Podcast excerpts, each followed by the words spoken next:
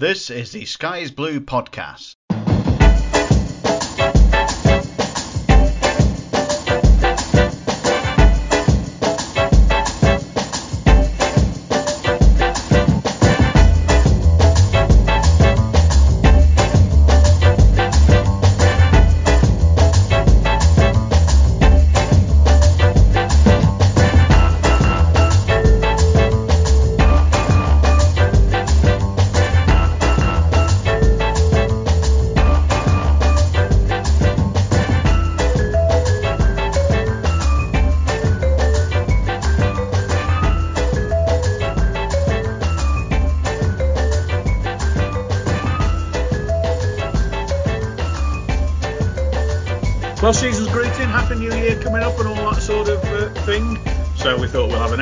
Beginning of year podcast from the Sky is Blue team. That's me, Phil Tooley, Paul Fisher, Stuart Basson, and Daryl Carpenter. And we're doing a bit of a sports personality of the year review back of uh, 2022, right back to um, days that seem so long ago we can uh, hardly remember them.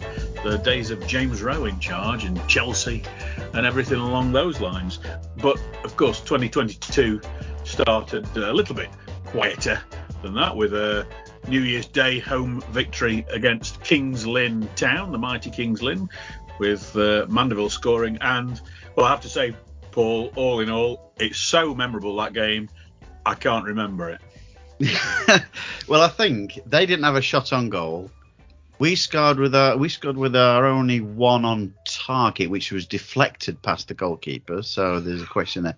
I seem to remember Tshimanga had an effort towards the back end. Maybe the goalkeeper made a save, I think. But um, other than that, it was the most unmemorable three points that I think uh, that Chesterfield got. to cap off the start of the the new season, six thousand odd, and I think we weren't allowed to speak about Chelsea until after the game and uh, that's when we uh, we sort of did a bit in the press. But it was um, an unremarkable three points. But I do also remember that we played a day before everybody else because they were supposed to play on the bank holiday Monday, I think it was, or, or something. But we just brought the game to the New Year's Day, expecting a bigger bigger crowd than than, than what be on the on the on the um, whatever the next whatever the day the next day yeah, was. the, the proper officially bank uh, holiday type of thing. Yeah. yeah because they hadn't played on Boxing Day, so Hmm. they brought, right. they had a New Year's Day game. Yeah, we were we were the odd odd team on Boxing Day. It wasn't postponed or Yeah. anything. We're 23 teams in. We just missed out. 6,328 the crowd was, which uh, uh, wasn't wasn't too bad. But of course, this season uh, the numbers have been um, phenomenal, really. So yeah, and after that Kings Lynn, of course, we then got tonked in the next game, but had one of the greatest uh, days of, of modern days. Uh, Daryl at, at Chelsea, having earned the tie by uh, doing pretty well in the earlier rounds. And once that tie was pulled out pretty early in the draw, I seem to remember Chelsea against Chesterfield, all of a sudden everybody's attention turned to there. And initially we thought, well, we might have a chance because they might play their kids. Uh, and they didn't. No, no, I, re- I remember sat on the bus and uh, their team filtered through, and we all thought, "Oh dear, it could be a long afternoon. This. Let's hope we come out of here with without being embarrassed." And I don't think we were embarrassed, in all honesty.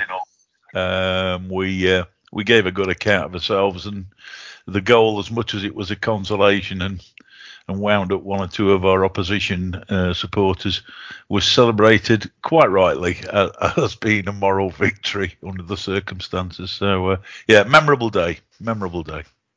And just what was the atmosphere like amongst that 6,000 at, at Stamford Bridge, Daryl? You know, I, I was in the, the press area watching it, uh, but not feeling it. Uh, it was it was pretty special. I mean, we never stopped cheering the entire game. Uh, e- even when they scored, I think we actually got louder each time. Um, yeah, it was uh, it was phenomenal support to see young and old, and I mean, it was literally kids to granddads and grandmas um, stood side by side, loving every minute of it. Just proud to be from the town, representing the town on a big stage like that, and uh, it, it was a feeling that'll, that'll live long in the memory. It, it will. And the second half, Stuart, of course, it was 4 0 at half time. So we drew the second half. We scored did. that late goal from uh, Kwasi Asante, but hey, we held the European champions to a draw. Well, yeah, we, we made certain changes at half time, didn't we? One of the two of our players, to me, appeared to be a bit kind of stage struck, if you like. Um, but you know, taken by the occasion, um, and and Chelsea raced into that lead. But second half, we made some changes, and I dare say they made a load of changes too, which probably made them less effective. Um, but yeah, yeah, it, it you know, it, if the first half had been as competitive as the second half, then you know we might have had more than just a goal to a consolation goal to talk about at the end of it. Yeah. Yeah, they, they might have made a couple of changes. They took Lukaku and uh, uh, Kovacic off, but they did bring Havertz on, so and Loftus-Cheek. So you know, it, it wasn't a bad swap for them. It, you, you, you weren't immediately thinking, "My word, it should be a pushover now." No, no, I, I I, was just a um, bit disappointed that we didn't hang around at the end and say to them, some of these subs you've got that can't get in your first team, have you thought about letting them go on loan? Yeah. You know, but, uh, I um, Yeah. Just were you gonna remember Jeff Tom?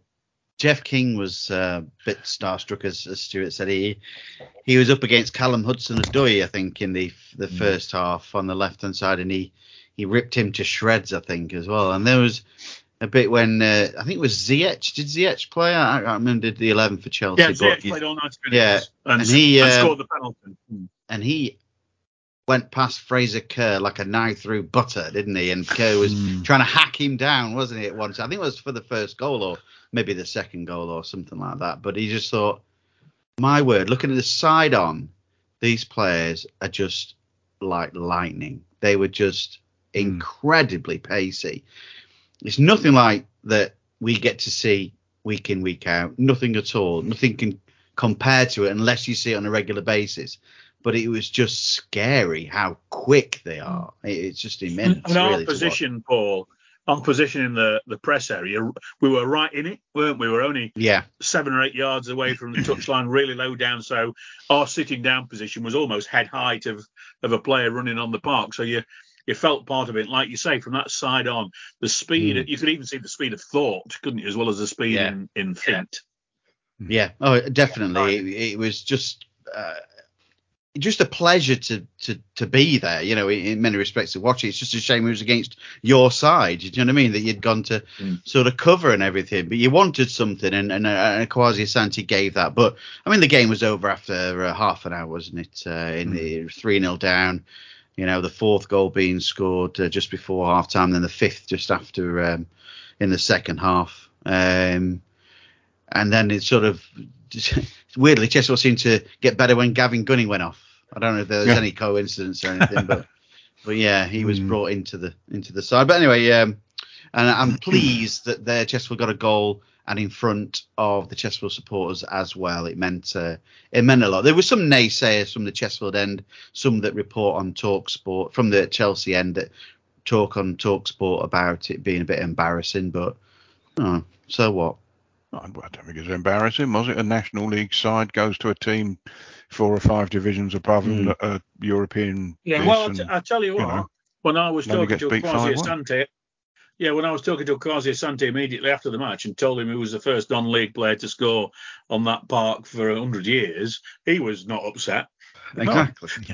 oh, Um, no, that, the- whoever it was, I can't remember what uh, Talksport presenter it was, but just they've got no they've got no thought other than Chelsea and this. You know, I mean that that's obviously their idea, and they've got no idea that there there are other clubs.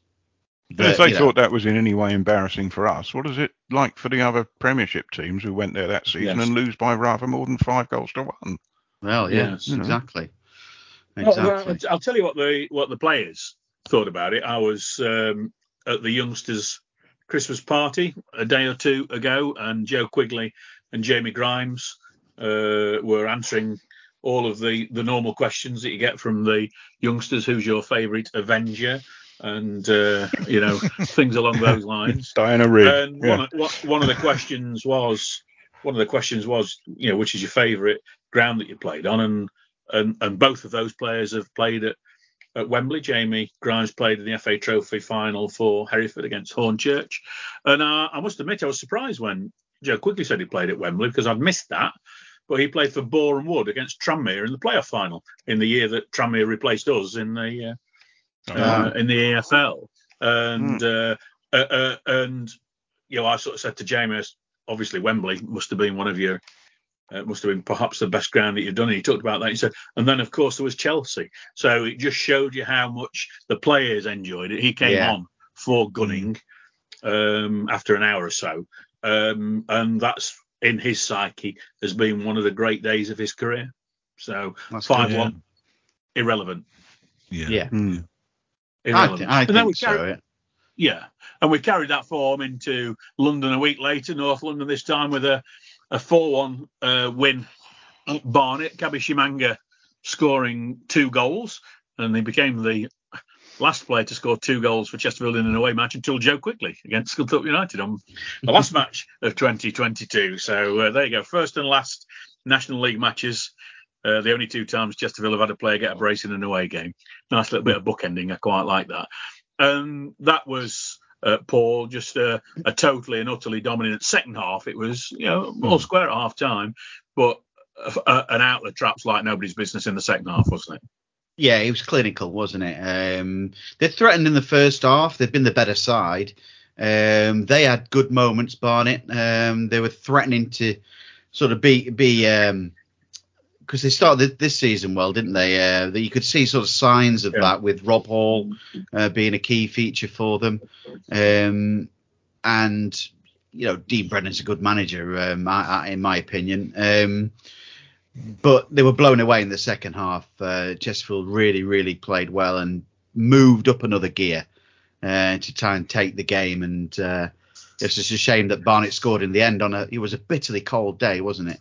Um, Mm, really was, very yeah. open ground, and yeah, um, but thoroughly deserved the three points. And you know, from that um, game, uh, thought that Chesterfield would go on to make uh, make inroads into the you know getting promoted, but as we know, uh, things changed. Well, of course, what happened next, Stuart, was uh, well, it's become pretty traditional, hasn't it, over the years? Maidenhead, who always know how to uh, uh, uh, really sort of stop you thinking that things are going quite well. Three-two defeat uh, there, and it had looked at one stage as though Chester were going to going to dominate. Kelly and Sparks, who always seem to play well against Chesterfield, had put um, Maidenhead two up, and then King and Tshimanga relatively early in the second half. Uh, well, King at the end of the first half, Tshimanga ten minutes into the Hmm. second half had leveled things up, and there were only one winner from there. But it was Maidenhead, and we didn't think that was what it was going to be with Kelly with a, another game, and and that's when clearly things were shown not to be right, Stu. Yeah, absolutely. That, that I think that was when it the, the fact that the wheels were going to fall off um, became more public, wasn't it? I mean, to, to a certain extent, that might have been covered up by the fact, as as you said earlier, that it's almost a tradition now that we go to Maidenhead and play poorly, whoever the manager is and whatever the eleven players are. Um, but no, that that was the point at which, for me, you know, all the talk of things not being right behind the scenes suddenly sort of materialized in in the performance on the pitch um, as as poor as it was really. And uh, just afterwards of course the um, social media got hold of um, someone assumed to be the manager um, having a sort of shouting uncomplimentary things what can we call it at um, one of our players we thought um, you know, and, and that Mm. kind of suggested that all was not well off the field between the management and the players. Um, and I think we probably all began to fear, you know, for the worst at that time, even though I think we were still top of the league, weren't we, after that defeat? Oh, no, we were second. Yeah. Yeah, Um, uh, um, does it, uh, whether you can call it dweeb gate or nose gate or something like that, but it Mm. was certainly uh, um, the the exit gate was starting to open. Yeah, there were there were too many unsavoury rumours going round about um, things behind the scenes. Um, the word that we used to me quite often at that time was that the uh, there seemed to be um, that the manager had lost some, if not all, parts of the dressing room. Um, and and it had really started, to be honest, a little earlier than that when we'd had a, a load of injuries in the autumn, um, and we were we were struggling to string results together after that fantastic start, and he seemed to be he seemed to be prone for picking out on individuals and making them mm. scapegoats. Um, and uh, no, things clearly clearly weren't right. I don't think we were playing anywhere near, for instance, the either the style or the the way we had done in the in the first sort of third of the season. Um, and he was making excuses. Was it the Halifax game at home where the pitch had not been very good and he was mm. moaning like Billy O that we can't play football. We're having to hoof it because the pitch isn't very good. And of course, it all came out in the wash afterwards that the reason yeah. the pitch wasn't very good was he was training on it five days a week, hmm. uh, despite being told by the groundsman not to. So there were all these things knocking about. Then, as you say, dweeb or nosegate or whatever you want to call it at Maidenhead hit social media, and these things don't stay quiet for very long. Um, in this modern age. It was different when all, all us four were growing up.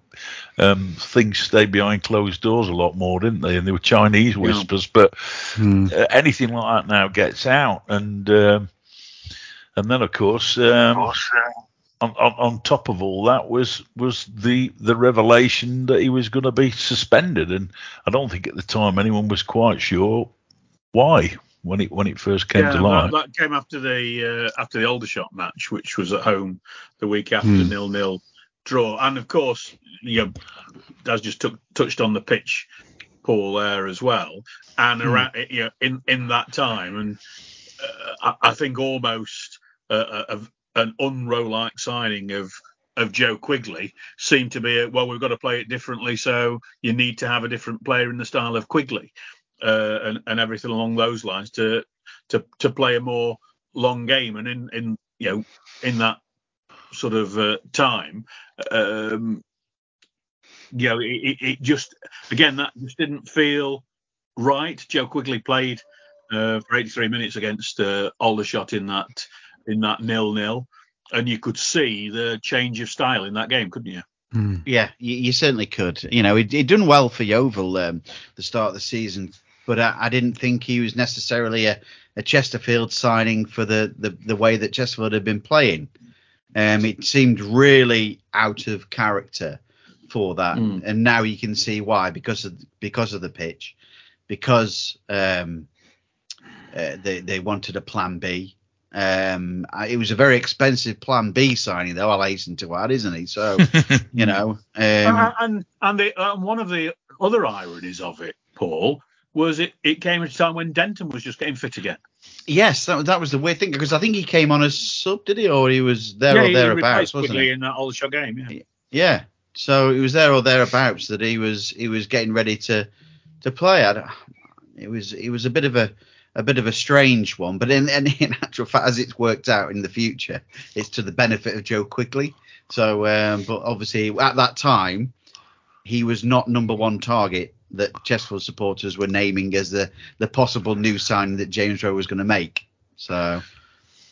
Yes, uh, uh, absolutely, and and so yeah, there's things still going on about the uh, the the Rowe exit, which means that we can't really sort of talk about uh, talk about that. We've all got our own views. We all know a bit of tittle tattle, but you know we don't want to start upsetting any uh, any anything that might uh, play into the the hands of the courts that'll will hear the full story, stories, whatever they are, uh, accordingly. But you know what did seem to uh, to happen, Stuart, was that everybody seemed to rally around the trust and the board and saying, well, they're not going to get rid of a manager at the top of the league unless there's that there's some rationale to do it. And it almost seemed to bring everybody uh, in, into a position where they thought, well, okay, I don't understand it, but hey, that's a tough decision to make, and if it's right, well done. Hmm. No, you summed that up perfectly, Phil. Um, it, it, I mean, you think of times past when somebody had got rid of a successful manager halfway through a successful season. You know, it, the board would have been lynched, wouldn't they? But um, uh, there was it was still, a, and there is still, of course, a, a greater sort of trust in in in the trust, in their motives and in their abilities, um, much more than than for any sort of many recent chairmen that we've had. Um, and, and and that trust, as you say, was maintained throughout that whole horrible period. I think it helped tremendously that they, you know, put a little bit of faith in um, in the assistant in, in in Danny Webb until such time as the thing got sorted out, and he responded brilliantly, didn't he? Um, behaved with such great sort of dignity and and composure throughout the whole time. Um, you know, and and and the, the grapevine being what it is, rumours about what had caused the suspension were getting out, um, and I think all of that put together just re just just just sort of strengthened the bond, if you like, that between the, the supporters and the trust, and led everyone to continue to have faith in the trust's governance of the of the football club. Yeah. And, and what what happened as well? Uh, Danny Danny Webb there. He'd been at Chesterfield. He'd been you know very much a part of uh, behind the scenes. James James Rowe clearly ran the ship, and uh, um, it'd been sort of quite quiet in the in the background. But in those three games that he took charge, Eastleigh away, 1 1 0, Dagenham and Redbridge at home, 1 2 1, and then Stockport, will, which we'll talk about shortly, the 2 2 draw. He cap- catapulted himself into a whole different stratosphere of, of respect from the Chesterfield fans, didn't he? Yes, which has continued, I have to say, to this day. Um, I know Cookie has this this mad superstition at the minute that he only talks to you um, and won't talk to Paul at all, but that's another subject. Um, but only talks to you when we lose. Um, so I don't want to hear from him personally, and I, I, quite like Danny. Uh, I think he gives a really honest appraisal of the game. Uh, I, I, like his pre-match stuff. It's very light-hearted, but um, it clearly shows that he's he's a big he's a big influence behind the scenes. Uh, I think I suspect um, has got an awful lot of respect from the players as well as the supporters, and uh, mm. I know he's very highly thought of by the board uh, as well. Uh, and you know, he he just he, he, seems to be one of the people that say the right things, but he says the right things because he means it. As opposed to saying the right things because he knows the right things to say, he, he, he seems to say, and yeah, he seems to have settled in the area. He's found a partner in the area. He's he's happy to talk to people about town when he's out there, either having a beer or walking the dog or something uh, along those lines. Uh, uh, uh, Paul, he, he, he just seems to have found a home in terms of a town and a home in terms of a job and club. He has a quick plug for the uh, the club's podcast. Who are you? Danny Webb episode is an excellent one to uh, to listen to. Very good. And you mentioned about the fact that he's found a, found a home. You know, he's got uh, you know, I think he goes, does he drink in the barrel? Is it on Chatsworth Road? I think something like that. Is it? I think that's a law. You've got to. Oh, okay. so uh, he goes in that, and, and, there's another pub as well, Brit, I think, Britannia, I think, something like that. Uh, anyway, in the um, he does, and he, he's an easygoing guy. I'm sure if he does get furious with a player, it'll it'll be with a you know a, a sort of wry smile, uh, you know, book your ideas up type of type of thing. Mm-hmm. He's always good to have a have a chat with. It's always nice to even if you're not you know having a, a, a an on air conversation, he'll always chat to you off air as well, mm. and is uh, the perfect foil for the previous two managers of of course. He's the the the alter the altar manager, if if you will. And um, yeah, no, I like I like the fact that he's a fabric of the side, and it was important. Uh, I know we're coming up to the Weymouth game when Cook was appointed, but it was important. I did an interview with Mike Goodwin um, that he mentioned that Danny Webb was given an extended contract at the same time, so to stay yes. with the club, and I think that was uh, yeah. emphasised pretty quickly. Yeah, no, as we were talking about for the suspension, the I, I I knew because I'd been I'd been told you don't go then and shout out that that any new manager coming in, one of the conditions was well you keep Danny Webber. Danny Webb's not going anywhere, and that's that continuity element. And if you want a manager in who says, well, no, I want to bring my own people in, it would have been, well, you're not going to get the job then. So um, you know the, the the board really dug the heels in. I don't think they had to deal the heels in as it came out, but they were prepared to, and that's what they would have would have done. And and that Eastleigh match, of course, it was televised, wasn't it? In a pretty mm. poor poor game until that absolutely phenomenal goal from Curtis Weston mm. right at yeah. the uh, the end. And and Danny Webb's dad, Dave, former Chelsea player, was was there. And before he went and did any interviews, he had a, a good long chat with his dad. And uh, uh, really emotional moment for him, and and I'm not surprised really because you know when you're thrust into a position that you were never expecting to, and then you, you you're looking at it and think it's not going well this, and then you have that absolutely unbelievable goal at the yeah. time, uh, and in the in the time it was, it had been an unbelievable goal in the 35th minute, but an unbelievable goal right at the end. You and, know, and just, I think uh, Phil, adds to it. I think Philly, uh, if I'm right, that his grandfather had passed away pretty recently yes, from, from days, that particular point. A few yeah. days before that.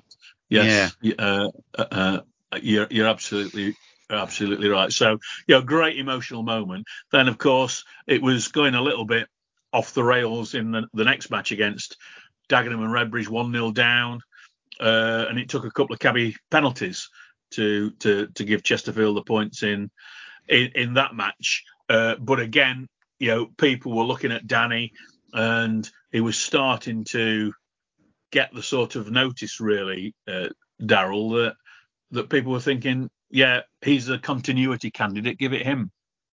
Yeah, which is which is quite rare, isn't it? Uh, a number of times these these things happen with managers, and and the supporters say, "Oh, we don't want the cheap option. We we want fresh blood, or we want this and we want that." But I think there was there was a groundswell of of opinion to say, you know, keep the hand on the tiller.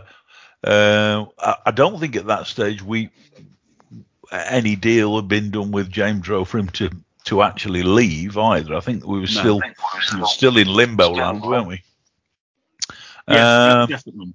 So it, it was a really difficult time, both for the club, for Danny, I'm sure for all the players. The supporters were a little bit, what the hell's going on? We've got the best chance of going up since we got into the National League, and suddenly it's all falling apart around our ears, kind of thing. And he gave you a little bit of something to cling on to during the madness of that three or four weeks uh, that we were going through and kept results going as well. More to the point, um, the, biggest so, irony of the, the biggest irony of all, though, Daryl, was that his status to legend came after we chucked a two two goal lead away and only drew. Yeah, yeah. I mean that that was a cracking night at Stockport. I mean, the atmosphere was electric, wasn't it? Um, yeah. Walking to the ground, to an old style ground with the lights on, um, there was a buzz in the air from both sets of supporters. They knew what was on the line. They were on this terrific run. We got all the problems in the world, and for an hour played them off the park, didn't we? I mean, we were two up. You could only see one winner until Jeff King got sent off. Um, and I know again they they pull our legs about saying, "Oh well, you were two 0 and you threw it away." Um, I don't think they'd have got anywhere near beating us or, or getting a point that night had we stayed eleven versus eleven. We were terrific, and, but and the way course, we dug in as a team, um, having gone down and then conceded the two quick goals, I mean, you were odds on to lose that match.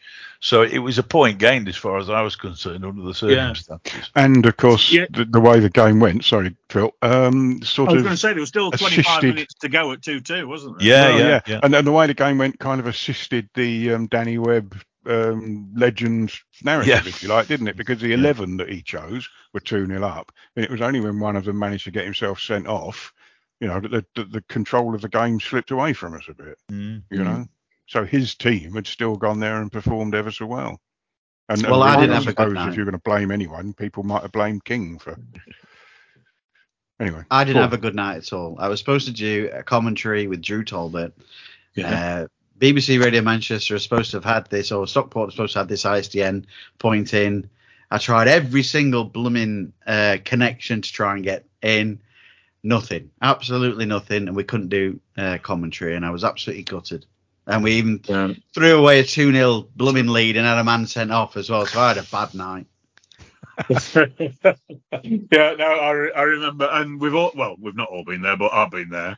So uh, I know exactly how you uh, you, you, you felt Paul, and you know we were all trying to help each other out, weren't we? And uh, yeah. it just uh, it just wasn't to be. But ten thousand plus plus crowd that mm. day. Let's say 25 minutes uh, of time, and Stockport really turned up the the pressure, but couldn't uh, couldn't score again. And you know that that that two 0 lead thrown away was you know the, the the the reaction at the end Stuart said it all. You know, Chesterfield, as though they'd just won the European Cup, and Stockport, having come from 2 0 down, were on the floor as if they'd been relegated from whatever, you know.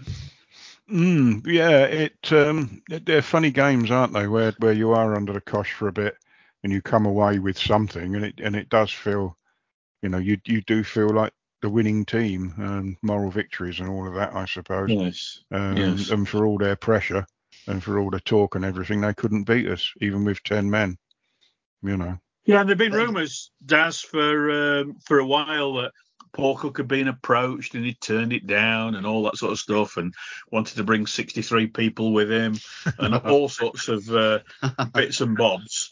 Uh, uh, and then, you know, a little bit before the, tri- the long trip down to Weymouth, all of a sudden, uh, Cookie's return is it, it is confirmed. And initially, it was it was just him, wasn't it? There was there was nobody else um, coming through the threshold at that particular time. Gary Roberts, of course, came some time later. And yeah. um, whilst everybody recognised what a great job he'd done before, there were there were plenty of doubters who thought, well, he doesn't really know this level of uh, uh, of, of football. You know, it's not the right move for him at this time. Blah blah blah blah blah. But you know, as soon as we saw Paul Cook at Weymouth, and I chatted with him before he went into the ground when he first arrived, I could tell straight away he was up for this. And I knew after he'd gone, after he left in 2015, that he knew he'd got unfinished business here. So it's just one of those. It's a little bit Keith Hill, Rochdale sort of thing. He just feels at home here for whatever reason. I don't know, but he does. Yeah, he'd made it fairly clear, hadn't he, in his in his interview with Nick uh, after he'd taken the job, that he felt there was unfinished business. Um, he'd also said he'd not enjoyed management over the previous two or three years, all the goings on financially at Wigan and all the fallout of that. And then he'd gone to Ipswich, been promised certain things, and then found the club sold from under him. And uh, I think a lot of promises that had been made to him weren't kept. And then he was only given, was it, 13 or 14 games or something daft, mm. uh, having changed most of the team in the summer. So yeah, he, he looked like a man that was, as you say, look, looking looking for uh, looking for familiarity, looking for a home where he knew he would be loved and appreciated, and he knew the people that he was working for, and, and he knew the supporter base. And um, as you've said, Phil, he also, and I think quite genuinely feels it, it was unfinished business for him. Um, I don't think he ever envisaged he would, he would be coming back under the circumstances in which he did, because you don't very often get the chance to take over a team in the top two or three in the division, do you? Um, no, but, no. But, but there were a lot of there were a lot of underlying issues, and of course, it all crystallised on that day at Weymouth because once we'd lost Cabby, I think we'd almost written off the season at that point because we were just so reliant on him. Hmm. Yeah, I've, I've just looked and I hadn't realised it was quite as late in the game as uh, as it was. It's down as 87. Now that'll have been the time that the substitute came on, and obviously mm-hmm. Cabby was being treated for five or six uh, more minutes. So, uh, uh, but I hadn't realised it was quite as late as uh, as that. Chesterfield were one 0 up. Alex Whittle had scored the goal. Ross Fitzsimons was playing in goal for Weymouth and had a blinder, didn't they? He and, did, yeah. Uh, uh, and you know, to be fair, by the time Cabby was injured, we should have been home and dry, but it was only only one nil, and um, you know we, we, obviously didn't know what was um, what the immediate issue was. But as you and I, Paul, sitting up in the, the, the main stand right at the back, and you could see for quite a long time, and we could see the ambulance coming on full blues, and you think, all right, okay, there is something properly wrong here. Yeah. Uh, um, you know, and whilst I think he did come back to Chesterfield that night, um, and we soon found out that he'd, he'd, obviously broken his leg and dislocated his ankle or whatever it was. Um, quite rightly, Paul, you know, people were thinking, my word, uh, with the greatest respect to Joe Quigley, he's not going to replace the goal game uh, uh, man of man of the moment in the in the National League. It was so far ahead of everybody else in the scoring charts. I think he was still leading scorer till about three games before the end, wasn't he? Yeah. And uh, uh, um, you know, it, it, it was one of those red letter moments, wasn't it? Yeah, absolutely. I mean, I'll tell you how late in the game it was. I managed to get about five minutes worth of commentary at the back end of a, a six team show on Radio Sheffield in Football Heaven. So that's how Mm. late uh, that it had gone on in the incident for Kabi Tshimanga. I mean, as soon, the challenge that came in, you could see uh, Manoa running in from from a distance to try and nail him here. And I know that Manoa has won the ball, but the fact that he's gone through Tshimanga as well just straight away, I just thought, and it, Tshimanga, an interview I did with him uh, again after the Barnet game uh, later on, early on this season, he said he didn't know that he'd broken his leg. He tried to get up uh, Mm. from that incident and then saw that his ankle was facing the other way and whatnot. And then um, it was a bit of a, a, a shock. And yeah, it was just heartbreaking because, you know, the, the, the feeling had been good. Chesterfield took a long lot of supporters down because it was Weymouth, you know, gone for the weekend and and whatnot. Paul Cook arriving. Um, we'd had all the build up with that, with the club putting out an excellent sort of uh, teaser as well from I think it was Bron that did it, Bron Jenkinson, and um, it had all that as well. And Cook coming, Chesterfield taking the lead through Whittle, deservedly so, looking like they were going to go on and get three points, and then bang, one change. It's a key, a, a huge key moment in the rest of the season. And from then on, Yeah. Fraser Kerr's mistake for their equaliser, 96 minute or whatever it was, and he could sense a lot of air being sucked out of just about everybody involved with Chesterfield. If it hadn't happened before with the Maidenhead game, this was a you were there moment, or or you know you you heard it or you you know about it moment that was going to Mm. cost Chesterfield promotion. Yeah, and the next couple of games, Daz really sort of put the nail in the coffin, wasn't it? Two 0 up, cruising Solihull. Then w- what was was Weston stupid or was the referee uh, uh, conned? We can we can argue the toss about that for ages, but from two 0 up, comfortable, man down, losing three 0 to Solihull, and then uh, Wrexham at home on that Tuesday night in February. Um, absolutely sublime Paul Cook football in the first half, but we all knew at half time at nil nil that Wrexham can't be that bad in the second half. And of course, they came out and did what Wrexham uh, do and got a couple of goals.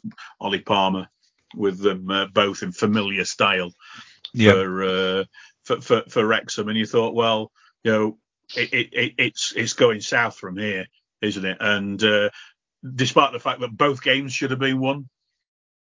Yeah, I think you're right, Phil. I mean, uh, I think Paul's expression there, the air being sucked out, is is absolutely right. Um, and bearing in mind, Cookie was still getting used to the players who was fit because we still had a lot of other injuries besides Cabby. He found a formation that that, that started off like lightning against Solihull with incomplete charge, 2 0 up. And then, you know, say what you like, it, it was more than cute. Uh, the referee was appalling on the day, wasn't he? Let's be honest, because there was the tackle later on on McCourt as well that he Mm, missed, wasn't yeah. there, and gave nothing for. Uh, and you walk away from that I mean, lost three two, and you think, oh, God Almighty! And then on the Tuesday night we come out and batter Rec, absolutely Uh, uh, yeah. batter them, and Rob Lainton s- saves everything Stunning. in that Yeah. first half. Stunning, he was. Best goalkeeping performance I've seen in the National Yeah, League yeah. Yeah. and uh, and we also missed some sitters on top of him playing out of his skin. And like you said, he got to half time, and you're just thinking, with their set set piece prowess from long throws and whatever, they're bound to get an opportunity. And of course, they did, didn't they? Two. Second one clearly handball, and you just thought nothing's going for us here. We've lost the manager, top of the league. Uh, Cabby's got crocked. We we threw away three points against Solihull, and now we've done the same against Wrexham. And I think we all, in our heart of hearts, knew any any challenge for automatic had gone at that point, and uh, staying in the playoffs as it as it lay to prove would be a struggle. Yeah.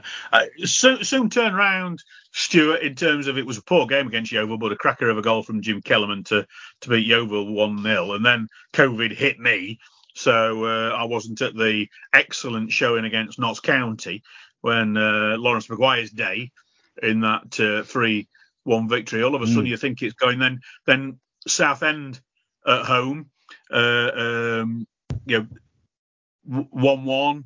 Um, then Miller scored relatively late to make it 2 1.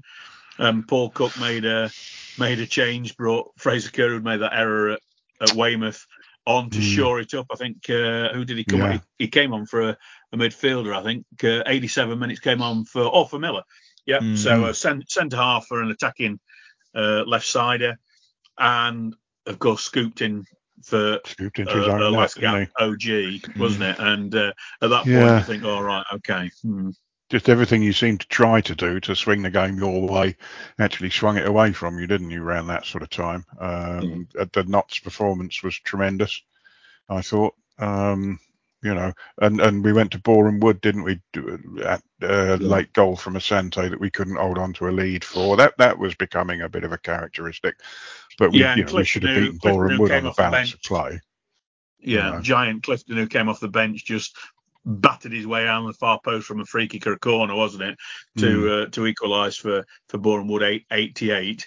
But yeah. yeah, we'll we'll not talk about the game much because it, it wasn't. Uh, uh, it was another not great game. But we actually did meet Maidenhead in the match. yeah, so, first time ever. First time ever. Yeah. I, I, I, know, and and then all of a sudden we had a, a, run of let me just count one, two, three, four, five, six, seven, eight, nine, ten games with two wins, and the the season's blown over, yeah. hasn't it? Just the wins against yes, just... Dover, and that was a hard a hard match coming from behind twice to beat Dover 3 2. And Wealdstone, mm. which of course was the uh, uh, uh, a couple of good goals from Grimes and Quigley.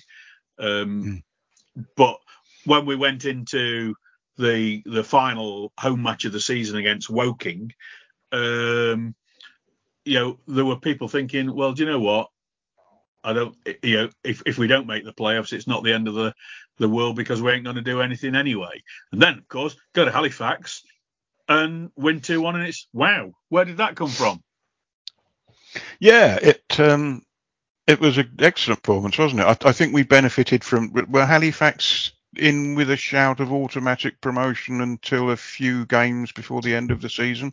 Yeah, I, I, I think they had been, but and I think we benefited shot. a bit from their failure to do that in that they weren't at all in the right frame of mind to play a playoff match. It seemed to me, um, but you yeah, still have to be able hit, to capitalise, don't you? Sorry, mm. we still have to be able hit, to. Ca- really. Yeah, exactly. I mean, you still have to be able to go there, play well, um, and beat them. Of course, there was all the talk, wasn't earlier in the season, of their manager coming to, to replace Rowe, and, and he decided to stay at Halifax, and then we went and knocked them out the playoffs. So there was a certain amount of satisfaction in that, as I recall. Um, but yeah, we it, it was.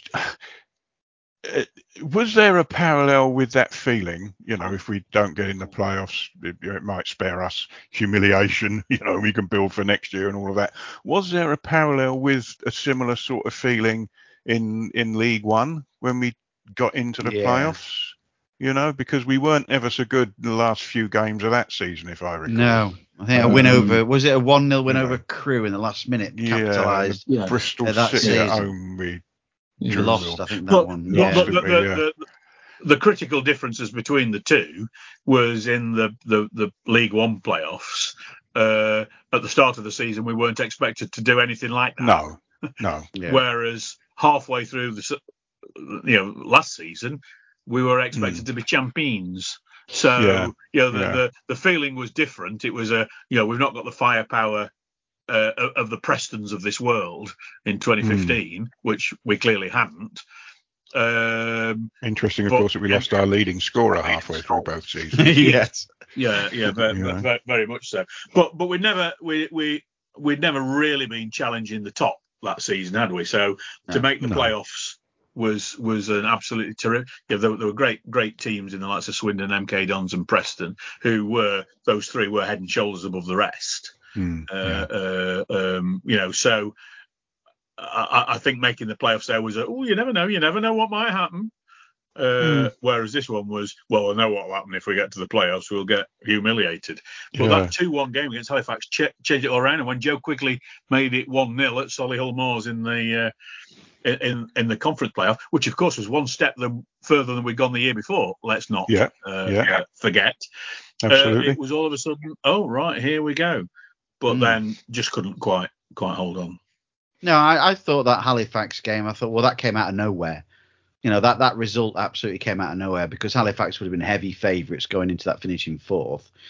You know, Yeah. but then taking that momentum forward into the Solihull Moors game, you're thinking, all right, okay, right, we'll have a go here with Solihull Moors. You know, yeah. beat Chess will beat them at there. You know, we beat them at Solihull, and you know we uh, unluckily lost at home. I'd say uh, against them at, uh, at the technique. Let's have a right good go. So eight minutes in, Quigley scored. You're thinking, right, game on here. This is uh, this was have a go. But of course, Solihull Moors had a bit, bit more about them, didn't they? Uh, Hmm. Dallas, Goodger, and Ho, um, or Howe rather, um, put us uh, to the sword somewhat. Yeah, yeah. Halifax had been unbeaten at home in ten when when we went there and won. Mm. So you know they they were on on fire at, at the Shay, no question about that. But uh, couldn't quite get there. And yes, those of us who are optimists would say, well, hey, we've gone one step further than last time. But Daz, it was a season that promised so much and ultimately ended in a disappointing fashion. Oh yeah, definitely what might have been. I think um, it's progress. Yeah, in literal terms, it's progress. Uh, and I think if you look where the club was, where the team and the squad were, who we got in charge, if you look back to when John Pemberton left, uh, I mean, we were light years further forward in reality. Yeah. and, and much more geared up for a summer of change, which we knew we were going to have, and then to launch uh, a, another attack um, under Paul Cook, uh, which thankfully has materialised. And uh, I know there's one or two people already saying that. You know the the title's gone. I, I don't think it's anywhere near gone. Personally, um, we we win our games in hand and we beat beat Notts and Wrexham and it's game on. Um, in fact, not lose to Notts and Wrexham and it's game on. Um, so I think there's an awful long way to go. There's half a season more or less isn't there, to still to play. There'll be lots of twists and turns. I think we've had a couple of little blips, uh, and I'm sure at some point so will they. Um, And I think we're better equipped all round than we were. We're not we're not reliant on Cabby uh, in the same way, or, or any one individual player to score the goals that we were. I think did you say we'd had 14 or 15 different scorers this Yeah, season? yeah, yeah. 15. um, which is which is a good trait to have. Um, and he's got options off the bench. Certainly, the bench is is is so much stronger than it was 12 months ago when we were really. You know, you, looked at the bench and thought, well, who the hell is he going to bring on to change this? If you were if you were in bother, but at least now we have got options uh, all over the pitch, really, in, including at the back, which last year was decimated for for long periods towards the end of the season. So, yeah, I think uh, overall disappointed, obviously, from where we were just after Christmas, post Chelsea. I think we were all thinking after that second half performance at Barnet that we would be hammering out uh, and trying to get top spot. But in reality, we fell quite a long way short, didn't we? And my my view, which I've I've shared with various people, including Paul Cook, I've had a conversation uh, with, with him about it, Stu, is that you know where, th- there were people who were were pointing the fingers at, including pundits on TV. Uh, at, at Paul Cook saying, "Oh, look at that! You know, he's uh, blown a winning position and only just made the playoffs by the skin of his teeth." Blah blah blah. But I think, for me, the biggest issue losing Cabby was a big issue, but I think the Mm. biggest issue was Paul Cook is a manager who trusts his players and asks them to go out and express themselves within a a, um, a, a particular style, whereas his predecessor was a, if you're standing on the wrong blade of grass at any time, you'll never play for Mhm. us again. Yes. I Yeah. think all of a sudden it's a it, it, it's a situation where the players couldn't make that transition quickly enough. They've Yes. they've they've had the the summer and they've made the transition. But Hmm. they didn't have tr- when you're playing Saturday, Tuesday, Saturday, Tuesday, and you can't really spend a lot of time. And people, uh, and you know, James Rowe was really good at getting people to know what their jobs were. I'm, I'm not saying that's a criticism; it's just an approach to how you do it. But Paul Cook's approach is very different, Yes. and the players, you know, in my opinion, Stuart, the players couldn't quite get their head around quick enough. No, you're absolutely right with that. Um, it is not a question of the players not having the necessary technical skills and all of that to play Paul Cook style football. But as you say, the change from one manner of being managed to another, um, as well as a change in style, um, all came too quickly and at exactly the wrong time of the year. Absolutely. Um, and, and, and the fact that we've been able to change the staff a bit and bring people in and change the style and, you know, be where we are in the league um, indicates that, that the right move was made in, in bringing Cookie in. Does Yeah. to me anyway. Well, so ultimate disappointment at the end of 21 22. And so a busy summer and uh, straight into football in 22 23. And we'll be talking about that momentarily.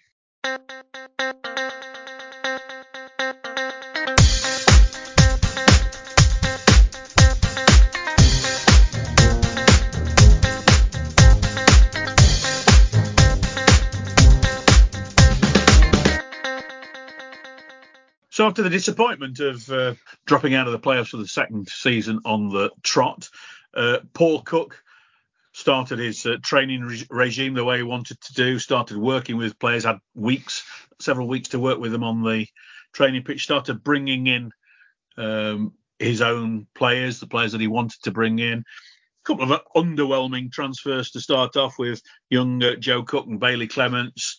But then all of a sudden, one or two of the bigger hitters started coming in. Banks, um, uh, George Cooper, Mike Jones, um, you know, that, that started bringing a little bit of experience in as well. But all still at a time where they got a lot to offer in their career. And one of the very first things, Paul, that we started witnessing was that some of the inherited players under Paul Cook were thriving. And I'm just thinking Quigley, Mandeville, King, and Grimes, who uh, you know stepped up to the plate and the next plate above it. Yeah, um, regular must have given him some confidence as well to fit into a system. Um, you know, we know Jeff King is what he is, you know, um, but he's attacking, and that's what Paul Cook likes. You know, the defensive side of things, he kind of forgives him a little bit for it, doesn't he? Because he gets goals and assists.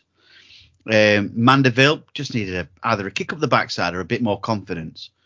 I don't know, but he, he, he certainly does fit into. Um, he was playing regularly under James Rowe, granted, but um, he seems to thrive in the, the three behind, doesn't he? That's his sort of Yes. area. And he's, I know he's drifted more onto the, the sort of right than in the middle, and that he was playing for Doncaster. But he, he again, he, he likes to keep all of possession, and possession based football is what Paul Cook likes. Jamie Grimes is the big surprise for me. You know, he was on his way out, wasn't he, after the, the Maidenhead game, as as we touched on. Um, but his confidence levels have gone up and gone up. And he, remember, he's 32 years old now. Been rewarded with a new contract, you know. So, he but once he, he he gains trust in players, I think it is. I think it's trust. It Hmm. must it must be. Then he, he he works with them, and they'll give their all And for they'll him. give their That- all that- for and the thing is, I think, which I think is quite noble from either the player and the manager receiving that trust from the player as well. I, he seems to be a good man manager. You know, don't fall out with him, granted, but if you do, work hard to try and gain his trust again. Yeah, and and he, he he he does allow you to do that, doesn't he? He does allow you to to get back in. But Da- Daryl, you know, when we were we were talking about uh, Quigley there, but of, of the players that went out of the door, the biggest surprise, the one that raised the most eyebrows was Alex Whittle because he'd had a terrific season the year before, Mm. unlucky not to be player of the uh, player of the year, but very very unlucky. Um, and and at the moment, the left backs are one of the positions that the manager's not quite sure about which his which his best player is, whether it's Clements or or Horton. Horton started off with a shirt, and when Clements has come in, he's done really really well. But last Saturday, Horton played again, so or last last match, it was uh, Boxing Day, wasn't it? So has Whittle been forgotten? Oh, I, in all fairness to Alex, I think both of them are better than him. So it, it's a different argument we're having now, isn't it? Um, it's horses for courses. Personally, I think Clements is the better footballer and he's better defensively. And if, if you if you're asking me tomorrow who plays at Wrexham, it's Clements. But if, if you wanted to attack teams at home or against a weaker opposition like we had away on Boxing Day, it's probably Horton. So uh, yeah, sadly, uh, as good as Alex Whittle did for us, uh, I think uh, I think we've improved. And Stuart, the likes of uh, Armando Dobra, I know he, he, he was out for a while with an injury. Armando Dobra and the return of Ollie Banks and the introduction of Darren Oldaker, all of a sudden, you know, the the recruitment that Paul Cook put in the the, the summer is it started immediately to bear fruit. Absolutely, immediately, didn't it? And all you know, and all five players in that midfield, including two who were here previously, um, all clicked at the same time. All seemed to develop an understanding almost overnight. You know, um, they're all talented individuals, and I think they all respect each other's ability. Um, and and they just get on so well as a as a as a team group. Dobra on the left is that sort of unknown quantity, isn't he? That will attract as many critics over his time in football as he does attract people who praise him. I'm sure, um, but you know he has that that certain um, golden quality, that that sort of sprinkle of stardust in his play, doesn't he? That uh, you know you don't see very often at well even in a division or two higher than this one. Uh, so we're lucky to have him here, I think. Um, and Ollie Banks and DJ Oldaker just the, the, the glue, or the, at the start of the season anyway, were the glue that that sort of held all that together, weren't they? That gave you that kind of almost impenetrable platform to win the ball back a long way up the pitch. Should should anybody among the forwards or the attacking midfielders have lost it, kept the pressure on, kept the press nice and high. Um, and you can't keep that going all season, perhaps. So you do need to change things around, which is where Mike Jones has come in and it's like changing formation um, that people thought Cookie would never do, would never forsake his beloved formation and change it slightly. Well, he has brought in brought in Jonesy, um, and it meant that we're playing as effectively now as as we were at the start of the season, albeit differently. Well, is Mike Jones the uh, current Paul Cook incarnation of Richie Humphreys? Well, um, yeah, I'd say. Yeah. Well, in terms of an experienced man having an influence, yeah, yeah, yeah, yeah. yeah. But experience I, in the dressing room rather than yeah. positional. Yeah. I'm, I'm still scarred by poor old Richie Humphreys coming on as a sub against Sheffield United, and then his yes. first touch was to roll the ball at, at, their player who went on and scored. Um, yes. Against the think, team that uh, Richie Humphreys was brought up supporting. Yeah, yeah, and and that you know one of two two games at that point where I actually got up and left before the final whistle. I'd seen enough, you know. Um, so I'm still scarred by that memory. But Richie Humphreys was a good man and a good man to have around the changing room certainly. And in that respect, yeah. um, Mike Jones has that character and that experience and can be a great benefit to people who are mm. still trying to make their way in the game. And of course, Paul uh, Lucas Covolan coming in on season loan from Port mm. Vale uh, red card first match. Ross Fitzsimons dragged from the Rock of Gibraltar to uh, to to come in, and um, I know Covolan came back in for uh, for a, a, wee while, but hey, Fitzsimons has done pretty well, hasn't he? No, he's done really well, hasn't he? Uh, you know, the the was it four games he played in the Europa Conference League before Chesterfield yeah. even started, considering their uh, season. Um, well, he struck lucky, hasn't he? Uh, you know, in in in many respects because Covolan getting injured meant he got a regular start in the game. Obviously, he got the three games that Covolan was out for.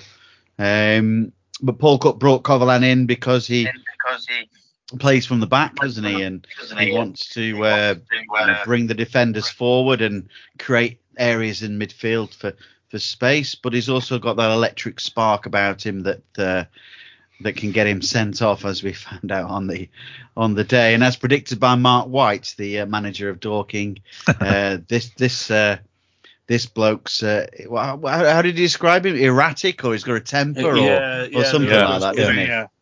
Yeah, he, he inferred he's got a red card in him, didn't he? Yeah, and he was proved absolutely correct. So uh, Yeah. so, yeah, So, so uh, you know, great start to the season, seven three zero. Uh, in in terms and picking out one or two of the uh, the games, obviously Dorking two 0 up, and then the, the sending off was that. But the the two 0 home victory over Wrexham, then two 0 up at Notts before a familiar conceding a couple uh, quick on, and then the three two uh, ten man win over Southend were for me the, the the ones to really talk about in in that. We'll take we'll take one of you each. So you you Paul start off with that two 0 Wrexham.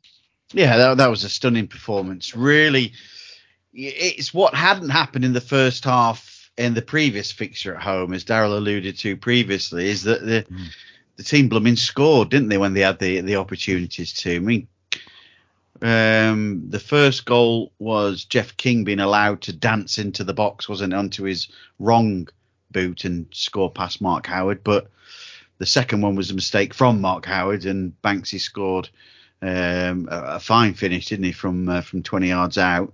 Um, and they didn't know what hit, hit them at all, did they, Wrexham? Um, you know, it, it was like wave after wave of opportunities.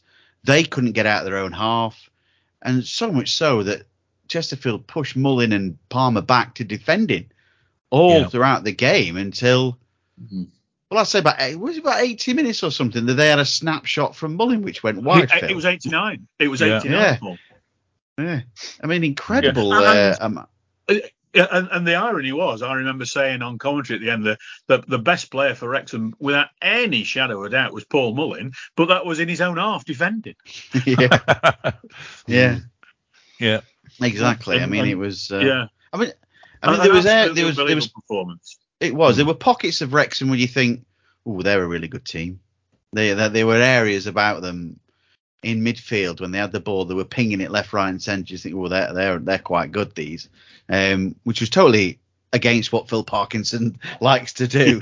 You know, normally it's just look up into the skies, Yeah. isn't it, and everything. Um, but uh, that said to me that this this side mean absolute business, and to take that confidence into the Notts County game as well. Again, two 0 up.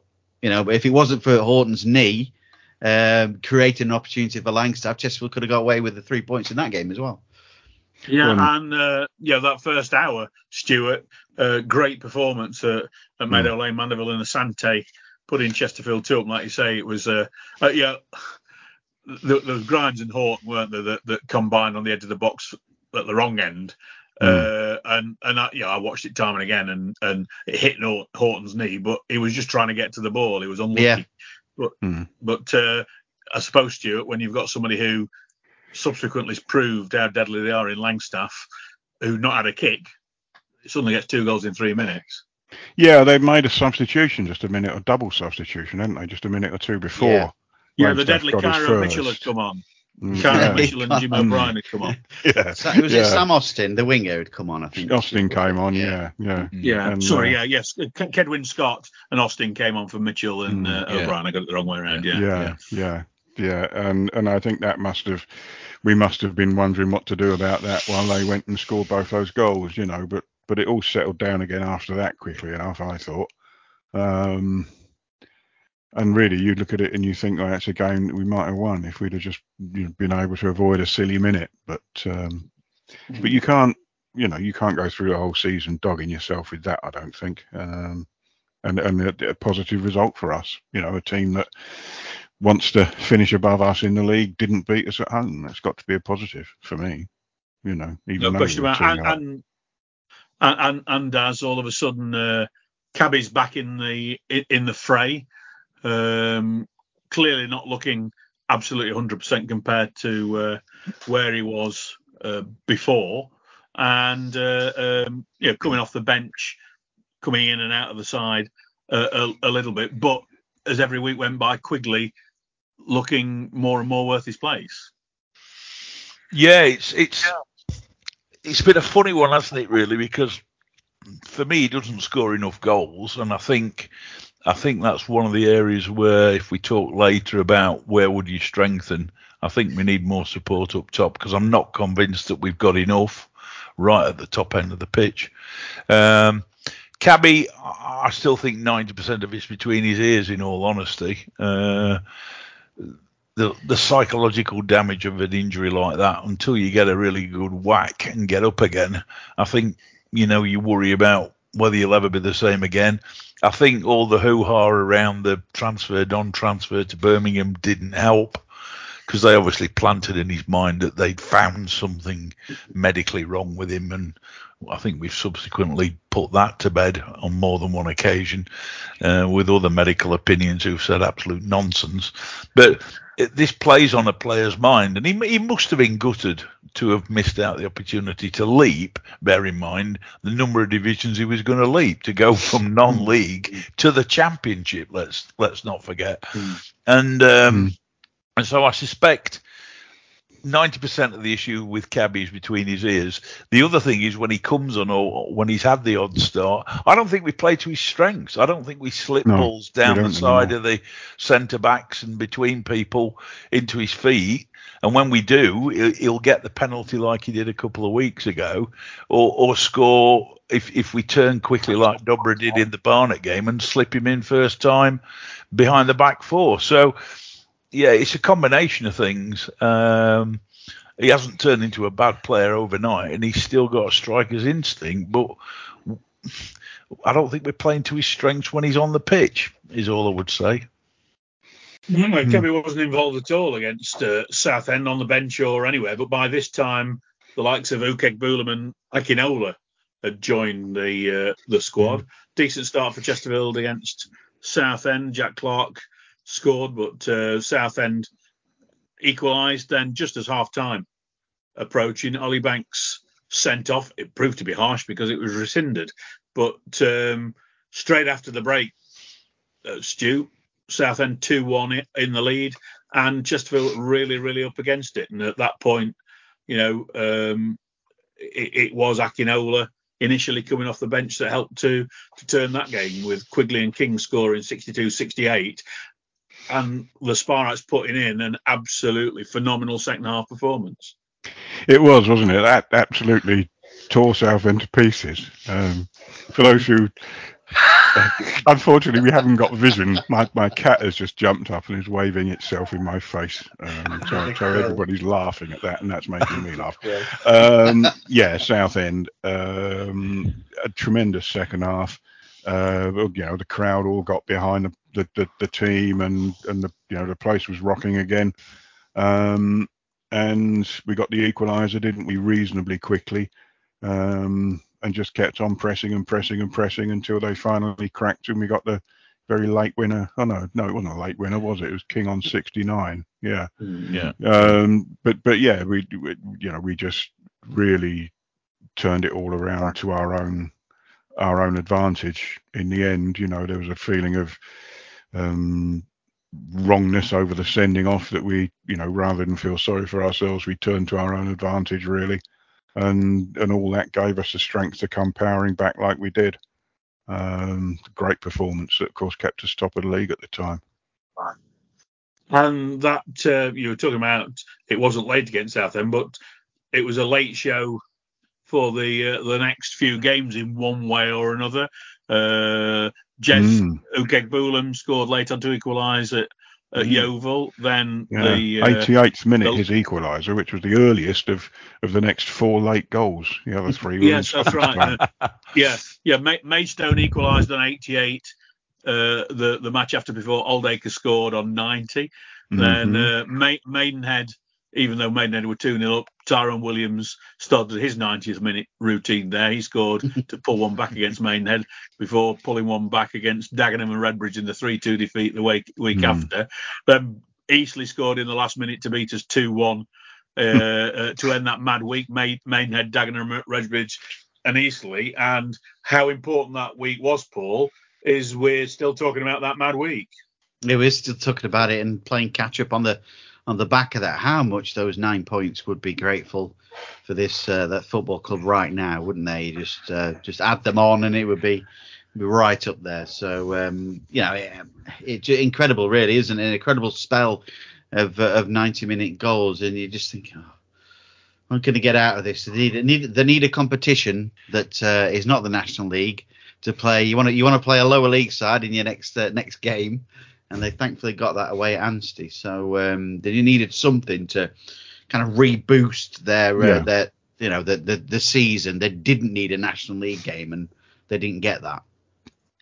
Yeah, and then then five five wins and a draw in the next six National League yeah. uh, matches, and all of a sudden uh, back back on the, the the bike, guys. Yeah, we we've we have bounced back remarkably well. I, I have no idea, thinking about it, where that bloody week came from because mm-hmm. there were no signs of it, were they? In all well, honesty, Maidenhead United. That, that, that's yeah, it, well, yeah, Maidenhead was yeah. sign. To be fair, yeah. yeah. we we hadn't. I don't think we played particularly well at Yeovil, had we? And and, and no. probably were a little bit fortunate to to come away with a point. Um, but it, it was totally out the blue, um, and it, it was almost as if teams had sussed it out. Every goal we conceded seemed to be down that left channel between Horton and Grimes in, in those three games. It, it, was it was madness, and uh, yeah, we needed the reset, and, and, thank God, not something we're used to saying as Spireites, but thank God the FA Cup gave us a reset.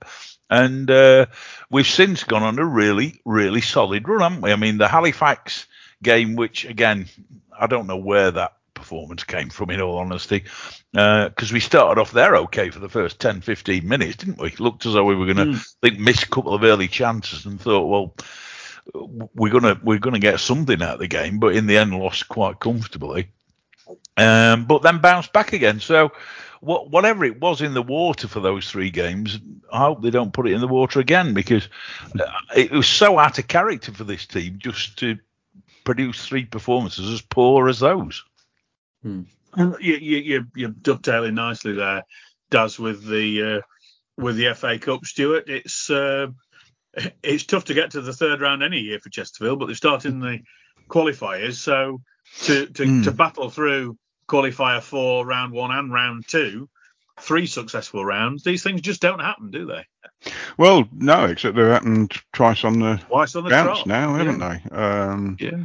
No, it, it, it, it, doesn't happen to us, does it? That we win one, two, three games in succession in the cup in successive years. It's uh, you know, in this season we've so far won them to love, haven't we? You know, we've not conceded yeah. a goal in it yet. Um, Dobra, Dobra scored in every game as well. Yeah, yeah, yeah. yeah. It, uh, yeah, you know, and, and, and, and both the Northampton. Sorry, Phil. Yeah, lots of great statty things on the FA Cup this mm. season. Yeah, you know, and both the Northampton and the Wimbledon games were won in some degree of comfort. I thought, mm. you know, um, you know, these are teams that are in a division above us, and what Wimbledon had not lost for 13 matches or something, hadn't they? Um, yeah. You know, and yet we go there, and, and and it just seems a fairly straightforward. We'll go and do this, and we'll beat them, and we did it. You know. Um, so which, looking which, at looking looking, Stuart, forward to the West Brom game early in the uh, the new year. It's it's only the third time in Chesterfield's history that they'll be welcoming to their own ground a team that's won the FA Cup five or more times at the time of the mm-hmm. game. Yeah. Uh, Blackburn Rovers back in the early 60s and Aston Villa in the 30s are the only time that Chesterfield have welcomed a five or more times Cup winner. I think Villa and Blackburn had both won it six times at the time they visited. Of course, we've played Arsenal at home in the cup, but I don't think they ever won the FA Cup when we played no, them no, the 30s. They're, they're, a recent a recent team to to win it. Mm. So, you know, to me, it's a, a, fantastic draw. Not playing West Brom for 48 years, and uh, of course they're four divisions higher than us. So if Chesterfield do beat West Brom, Stuart, it'll be statistically the biggest giant killing we've ever had. Yeah, yeah. Um, you you in look back terms of to the positions between the two teams. Hmm. Yeah. Um. You you Midland League beating Everton is a big one in 1918 or 17 or 14 or whenever it was. hmm. But of course, the beat- Midland League was technically immediately below uh, the Football League at that time, wasn't it? It was, but it was some way below the football league, and that's what makes it slightly difficult. You know, they, the Southern League was more powerful than the Midland League, so Yeah. you know. But but the Midland League was a direct route into the football league for teams in the Midlands and the North. Yeah. Um, beat Chelsea. Uh, no, we beat Bolton, didn't we, in um, 1912, I think. Yeah. Um, but yeah, uh, the, the, the, that bigger gap has just not been there. Um, it would be it would be quite an achievement. I unfortunately, since the draw was made, West Brom have started winning Yeah. matches, haven't they? Which uh, Yeah, the new, the know, new gaffer's got a 78 point something win win rate. uh, well, hopefully now he'll be so confident of their ability to succeed that he'll uh, think, oh, I'll rest the first team for this one and just put the reserves out. But but uh, I can't see that personally with a championship team. If it was um, a Premiership team again, they might do. But uh, no, it'll, it'll be a good game. I'm looking forward to it. Um, Oh, the, it'll the, the, irony, the irony was, yeah, the irony was when the draw was made, you think, oh, West Brom will be more interested in staying up. They'll play the reserves. Now Hmm. Yeah. you look at the table, it's a West Brom will be more interested in getting into the playoffs. Yeah. They'll play the Yeah. reserves. Yeah, yeah, which just it shows how quickly everything can change, and I suppose spins right back to Daryl's point. I'm not sure whether we were on air or not when he expressed it that you know the season in terms of one, two, and three in the National League is not over by any means yet. You know, Mm. um, Yeah, that's yeah, how yeah. easily it can change. Yeah, uh, no, no, no question about that. And yeah, we're we're we're unlucky that we're just in a division this this time that's got two exceptional teams who uh, appear We- to be yeah. uh, uh, head Stockport above won it last season. Stockport won it last season, lost 10 games on the way to do Yeah. it. It's entirely conceivable that the top three teams in the National League this season won't lose 10 between them. You know, Point, if they yeah. all carry Yeah. on as they are doing. Mm. You know, and, Uh, yeah, well, it- ho- hopefully they will, but hopefully we'll lose no more than four. well, yeah, yeah, yeah, that would be nice. Yeah. That would be that would be Yeah. preferable outcome. But you know, it it, it it it's always a bit of a, a a bit of a gamble, I suppose, isn't it? When you invest in team, you know, in in in in, in players and and off field teams and stuff like that to try and get promotion. Um, and we might finish third and judge that any um, any effort we've made was wasted. But but Mm. no, I mean uh, we we might well finish third, but we're likely to finish third with a record that would have got us promoted as champions on you know 19 out of the last 20 seasons in the National League. It's just absolutely crackers that Wrexham have come along and finally spent enough money to buy their way out of it, and Notts have benefited as I thought they would do by the departure of their previous manager, um, who was a decent chap, decent manager, but tended to overthink things. I think, um, and and they've you know pulled out a plum with their recruitment, haven't they? Well, yeah, small plums, squ- a small squad and a Mm. one that's that's focused on on, Yeah. on winning. Um, you know, he's working with a core group of players, and Mm. they seem to be playing well for.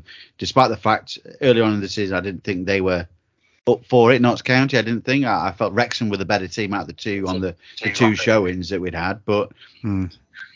that said, you know, things change, don't they? So- Yeah. Yeah, they do, and and you know the the Rodrigues is hardly getting any notifications this season because, of course, uh, the two ex Gateshead lads, uh, Scott and um, Langstaff, are getting all the the notice. But R- uh, Rodrigues has got eight goals. The defender Chicksen's got seven. Yeah. Uh, uh, and a there's a lad on loan that they've picked up since they they um, they played us, uh, De Castro, who's on loan from West Brom, ironically, who who's been coming off the bench quite a bit, but, he, but he's he's had four starts, eight subs, and scored four goals. So he's obviously added a little bit of something to the uh, Hmm. uh, to to the thing as well. You look at Joel Taylor, you know, a player who we were disappointed to lose when he went. He started two games this season. He's gone on loan. He's gone out on loan somewhere, hasn't he now? Yeah. yeah, he's got he's gone out on loan somewhere, hasn't he? Yeah. Uh, Richard Brindley's still a, a regular, the former Spireite. Uh, they signed John Bostock. His uh, record so far is three sub appearances, no starts, and that was you know they they they uh, the, the Notts County fans were saying, oh, what a great signing that is. Well, he's not not gone into the team yet. I don't know if that's because he's not showing what's needed or um, is showing what's needed and it's not enough. Uh, who, who knows? But uh, um, yeah, they've they've got plenty plenty in there, and and they have got a lot of players who are playing a lot of games. You know, they're not mm. changing. Brindley's played 20, started 21, Cameron's 24, Chicksen 24, Langstaff 23, Palmer 22, Rodrigues 23, Slocombe 24. Hey, the core mm. of the team doesn't change. You know? Yeah. So, yeah. Uh, so that's their gamble, I suppose, isn't it? That they're, they're, relying on nobody getting a tackle from behind at Weymouth and being, you know, out with a broken leg for the rest of the season. Um, yeah, well, we you know. we we know what that um, what, what what that does to us, doesn't it? Uh, hmm. look, let's just briefly look back at Boxing Day, Scunthorpe United. Um, I think over the years, Paul, that well, we all uh, we can look at this, and it, it, it's not a question of getting into statistical minutiae. The, the the days of home advantage have slipped an awful long way. I, you know, when I first started going, even in a decent season, if you won five away games, you'd had a great season. Uh, yeah. But now the difference between home, because the pitches are better, the tactical awareness are better, is a, a much closer home and away thing than the, than they're uh, uh, used to be. But I still can't get my head around thinking any away win's a good away win. but that last 20 minutes at Scunthorpe was anything but good, wasn't it? Yeah, it was starting to get really, really nervy, wasn't it? I mean, it was uh, it was real it was real sort of harem scarum stuff, wasn't it? That uh, they had that big one chance that they they got, but it was the pressure from the that Chesterfield just couldn't seem to keep hold of the ball for some for some strange yeah. reason, just kept giving it away. It was ridiculous. Um, they brought on Uchegbulam, didn't they, to try and push the ball further forward and keep hold of it and stay up front and whatnot, but nobody passed to him. So there, there was, there was that scenario there. Um, but yeah, my word, they uh, they had to work hard for that three points, let's just say, but which is complete contrast to the first half an hour when I thought Chester were going to get five, get five. at one stage. So uh, and then they scored against a run of play. What's yeah. alarming though, that I found, is uh, the number of goals where Chester would have conceded with a ball straight through the middle. You know, and this one was a little flick over the top, granted, and it fell kindly for Lavery, but again, it's through the middle rather than attack from the wings. Um, that's my that's my concern. But yeah, we go into this sort of anomaly again that's saying, well, three points with three points, let's rub his hands and a huge sigh of relief. Let's come away with it and move on to the next game and hopefully turn up for 90 minutes. Yeah, and and of course, you know, Scunny, who uh, I think they're on a transfer embargo, they, there's a potential that they might have lost, might lose a couple of uh, loan yeah. players. In, you know, Lavery's only signed up to uh, um, the end of the year, end of the month, isn't he? I think. End of the month, yeah. And, yeah. Uh, um, went off injured. Um, I mean, the goalkeeper went off injured, but I think Dewhurst had been suffering with a bit of crisis of confidence a little bit. But Owen Foster did really well. He's only 17 year old and injured his shoulder. I'm sure he'll not be uh, uh, not be back. But you, have got to think, Daz, really that we'll have enough in the tank to uh, to, to put it right. Well, we've not got much to put right because we still won, but to win with a little bit more comfort at the technique. Um, I don't see the panic that you lads see. I was at the game and I never felt in any bother at all when we went 2 1 I mean, the, the only problem was 27 took, years. 27 years. That's. Uh, well, yeah, but it, I didn't think we were in any. We've bother. had it before, the, last minute the, winners. The only thing that worried me was after the Cook incident when he got sent off, hmm. or actually in the lead up to him being sent off, the referee, who I thought had been excellent up to then, suddenly gave three of the daftest decisions yeah. known to man to them, which obviously incensed Cookie, led to his sending off, and after that, we never got a thing off him and that's why they, they were able to apply pressure because every time we challenged for the ball, they got a free kick and could launch it into the box. But generally speaking, I thought uh, we dealt with it really well. It, whether Fitzsimons was coming and catching and punching, or whether Palmer, who loves to attack headers, which I love in both boxes, incidentally, just just we just got rid of it. The one where Lavery shot and his own man on the line, we got the goalkeeper and another player behind him anyway. Yeah, so yeah. I think you lads are overly panicking in the press box. I really do. uh, getting, getting, back to New Year's Day, uh, yeah, we should have enough to beat them, and I think like with any side, we know when we've been down at the bottom and you're on this spiral uh, that they've been on for the last few seasons. If we get a couple of goals early doors, it could be how many up. While ever you give them something to cling on to, and that was the problem on Yeah. on Monday, wasn't it? That they having having had complete control, hit the woodwork twice, and looked like scoring every time we went down the pitch. They got one out of nothing, and it gave them something mm. to hang on to. And if they'd have held on to it for another ten minutes, it might have been really difficult. But as it mm. was, we got the equaliser what within five minutes, was it something like that? Mm. And then just went on second half and, and and really put it to bed. I thought really professionally, to be honest. So, provided we get a decent score, get our noses in front, you, you, all, all, all I can say, all I can say, Daz, you were sardined in with 1540 Yeah. band and you couldn't see properly because we were down the other end and it were Oh, nail biting. You, you So- must have been there when Ian Barraclough whipped in a uh, a 90th minute winner, and Billy uh, Billy Sharp and Gary Hooper, and I can name all Andy Keogh. They've all scored blooming last minute winners against us, or or chuffing last minute equalisers against us. I've been uh, there in for the all past. of those, but thankfully none of the above were playing, and that's why and that's why Scunny are in the position they're in. That is a good point. Well, well, yes. I, I, I, I, I've been, uh, I've been down the club today. I was showing a couple of guys who were over from uh, Illinois, showing them around the ground having a chat, and uh, I did ask what Cookie's touchline ban would be because, of course, it's his second Yeah. uh, indiscretion of the uh, the season. Four yellow cards meant one, so I don't know if it if it'd be a two match touchline ban. And nobody that I I came across actually knew. I didn't I didn't see the football secretary, so uh, I, I wasn't too sure. But I was delighted to hear that because like when a player's sent off, they're not allowed to be in a position where they can see the match. It's the same with the manager. Yeah. So Paul had to go where he couldn't see the match. And somebody told me today uh, he managed to tune into 1866 Sport and listen to the last uh, 20 minutes on the radio for his uh, to keep so, it. so he, he was panicking as well, then, was he? Yeah, he will have been. He will have been uh, if you were listening, if you were listening to me and Josh, he will have definitely been panicking. No question about that. So, so I'm not quite sure what touchline ban he'll get, but of course he he'll be in vision of the pitch. It's uh, it's not um, you know you're not banned from the ground. I think um, Mourinho got banned from the ground didn't he, when he was at Chelsea some time ago, but a touchline ban uh, you, you you've got to be within you know at least a minimum and, and there's a specific 10 yards or whatever it is from from the touchline but He'll have to stick his hand in his pocket and buy a, to- uh, buy a screening of it, won't he? Yeah you, well, you're not yeah you're not actually allowed to sit in the director's box though uh, i don't think but but when there's no box as such there's no line round what is the director's box in this What wasn't Day wasn't there age. that wasn't there that rumor that Mourinho went in the kit um, In the wicker Like- skip. box in the wicker skip into the dressing room and like came Yeah. out of that, did his team talk, went back in it and was pushed out back Yeah. out. I think too many people the have been watching Escape from Stalag 16 or something. Yeah. Yeah Mm. cookie might be in the barrel watching it on the stream in the barrel yeah, yeah. What don't, sort of don't barrel forget though? to sync it thing. up with Yeah. 1866 sport commentary Paul.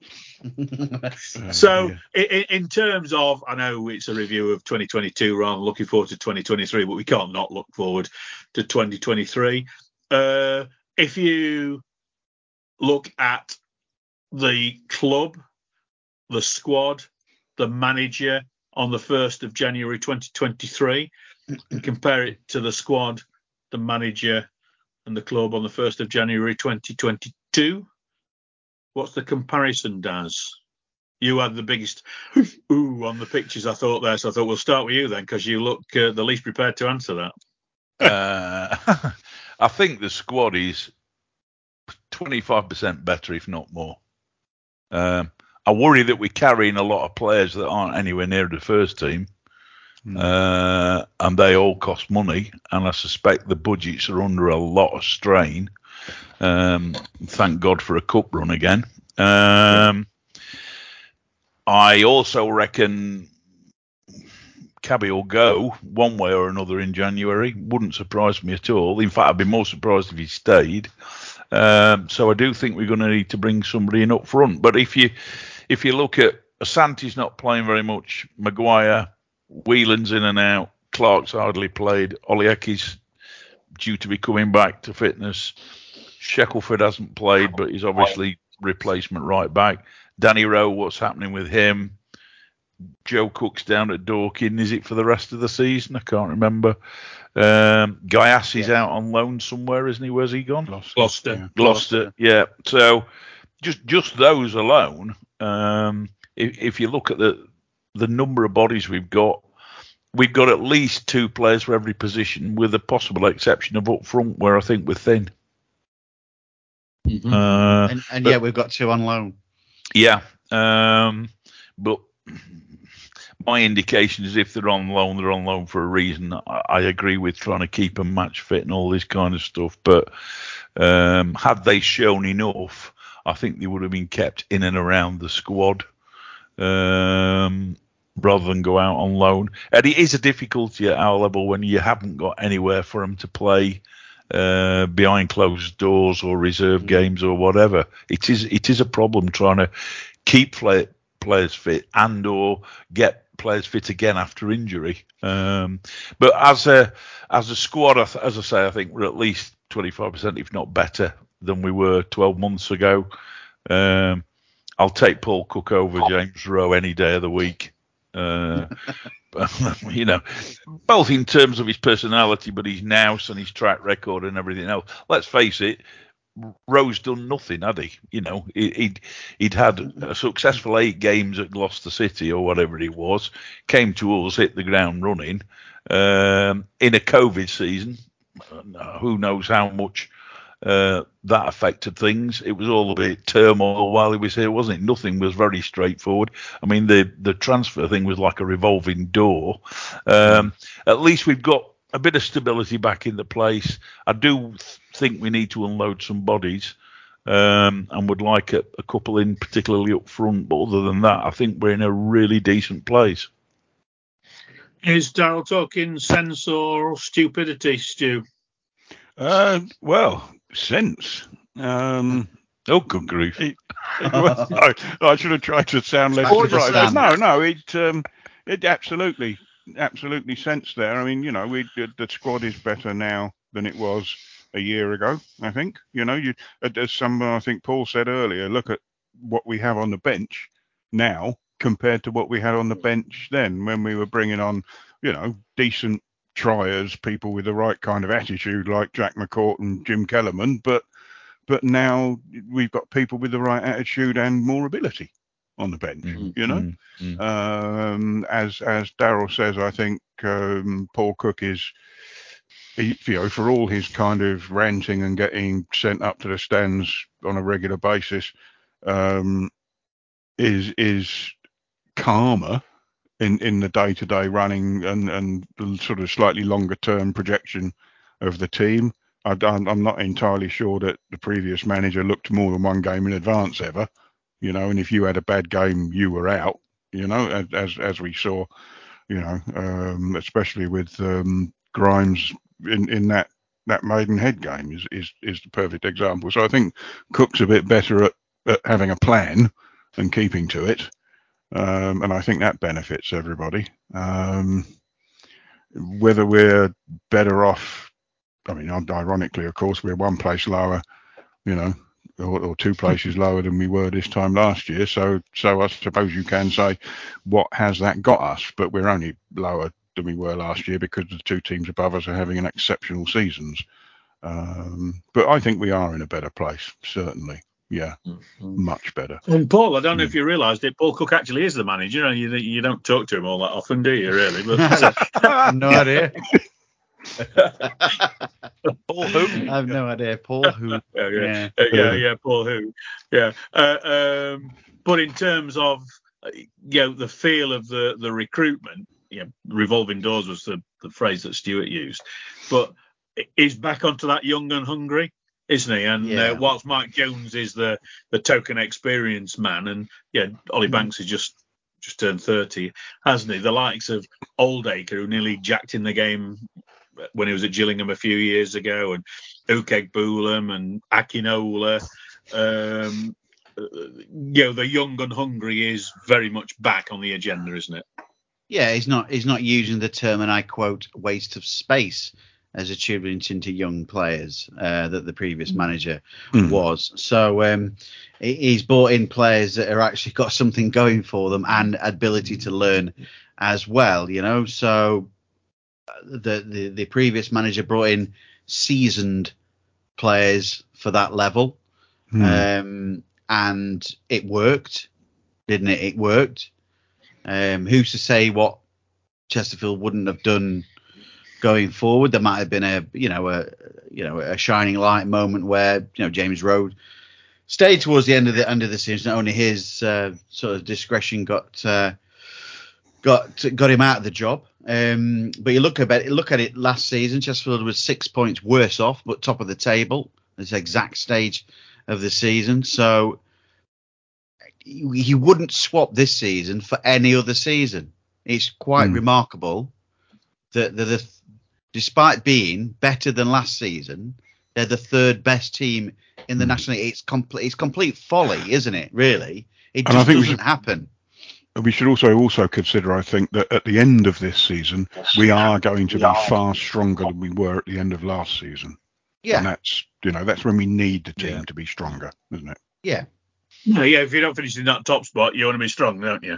Hmm. And Yeah. and you know, whilst we scraped into the playoffs last season, you don't see that as being the case this time. You know, uh, No. the, the, whilst give Woking great credit, are really having a great season, and Jim Kellermann's playing playing really well for them by all accounts.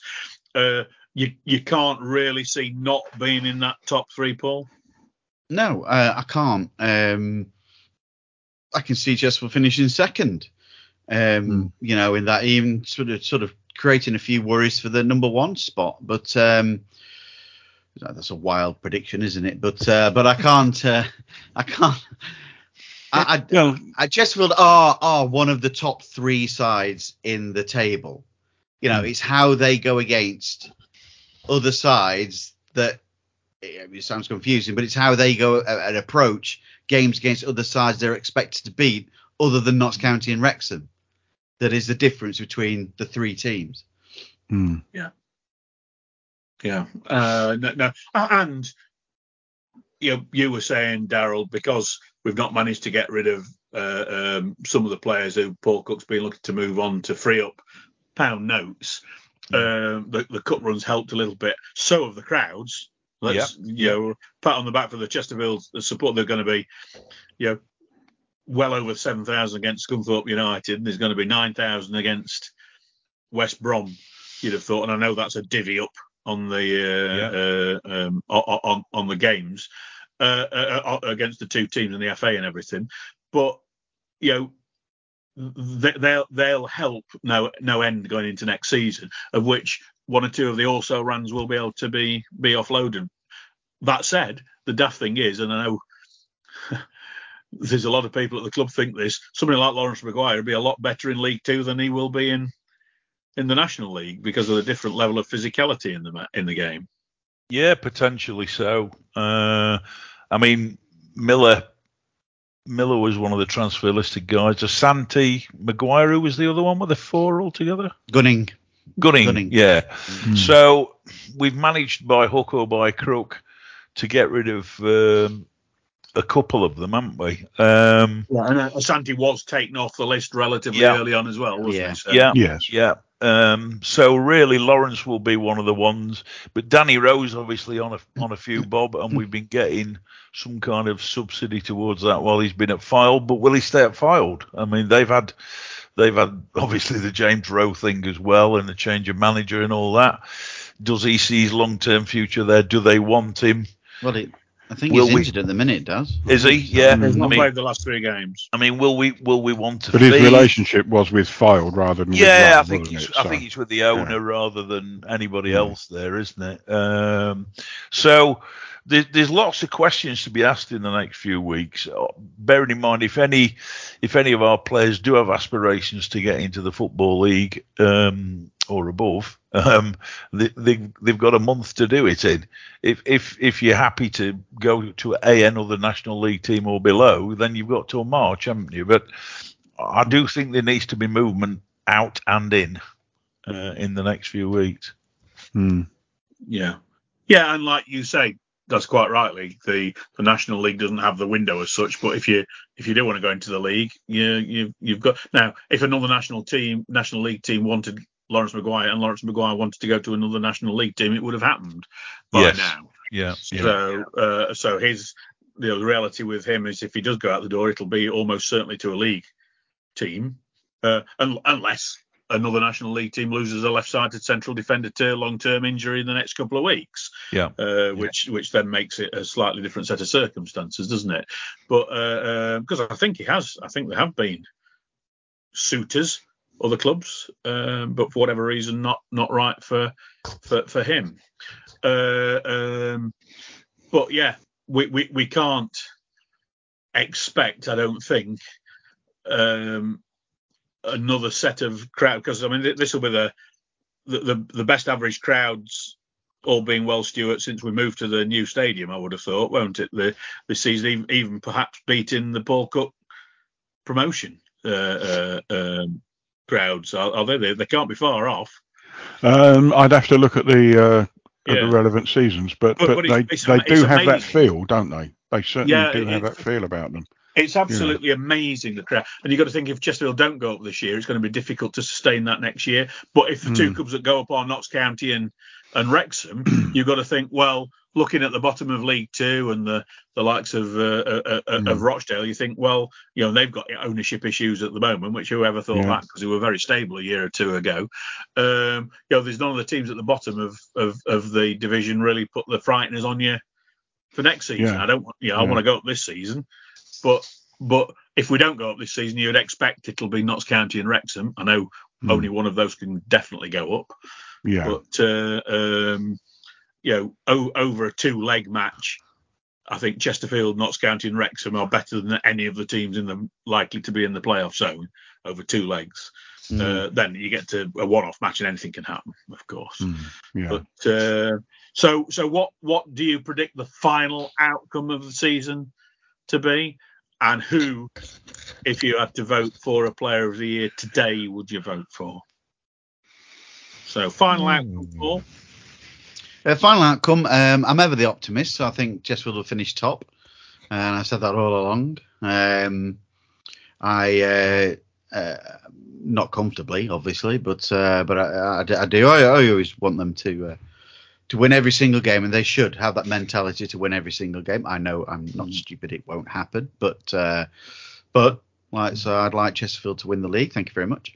Um, And the player of the year, uh, I think, has been uh, Sir Jeff King. I think he's been superb. Uh, assists, goals. Uh, okay, he's not the greatest of what months, I'd say, but um, still, that puts him in a, a very good category as uh, one of uh, Chesterfield's greatest ever right backs.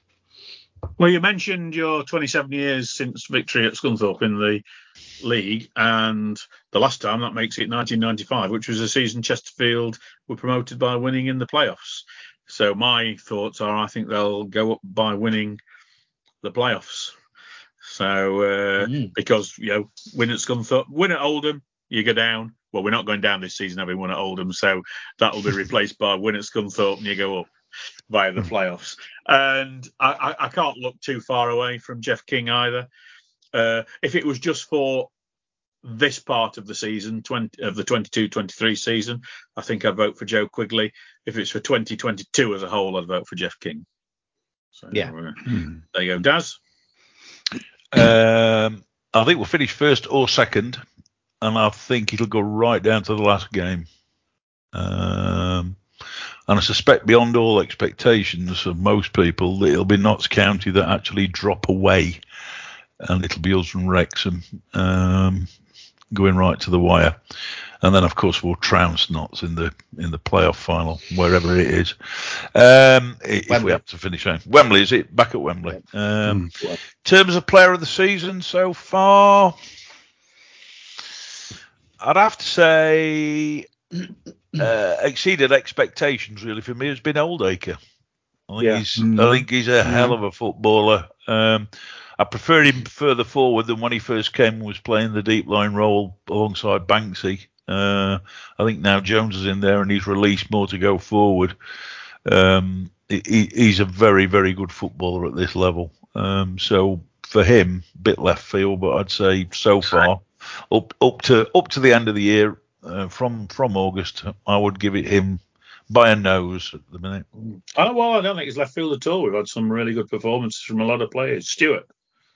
Um, we will get to Wembley, um, and I don't share quite Daz's optimism that it's going to go right down to the wire. I think a few weeks beforehand it'll be evident that it'll be the playoffs, but I think that'll work in our favour because we'll be able to spend more time preparing for that um, in, in in that respect. Um, but I think yes, we'll get to Wembley, and depending upon who we face, I I wouldn't be surprised if the team that finishes second, especially if they've been leading the league immediately beforehand, if if they don't lose their first um, playoff game. So it, well, like Wrexham did last year, yeah. Well, indeed, Yeah. indeed, Mm. might end up Mm. happening to them again, mightn't it? Who knows? um, and uh, yeah, I think we'll, we'll we'll be best placed to go and win at Wembley if, if you know having got there, um, because you know we will have been the team that has always looked like being the strongest of the playoff contenders, if you see what I mean. Um, player of the season, play, player of the calendar year 2022, yeah, Kingy, I think. Yeah, uh, Mike Jones has come in and done well, uh, but hasn't really had a long enough run at it yet.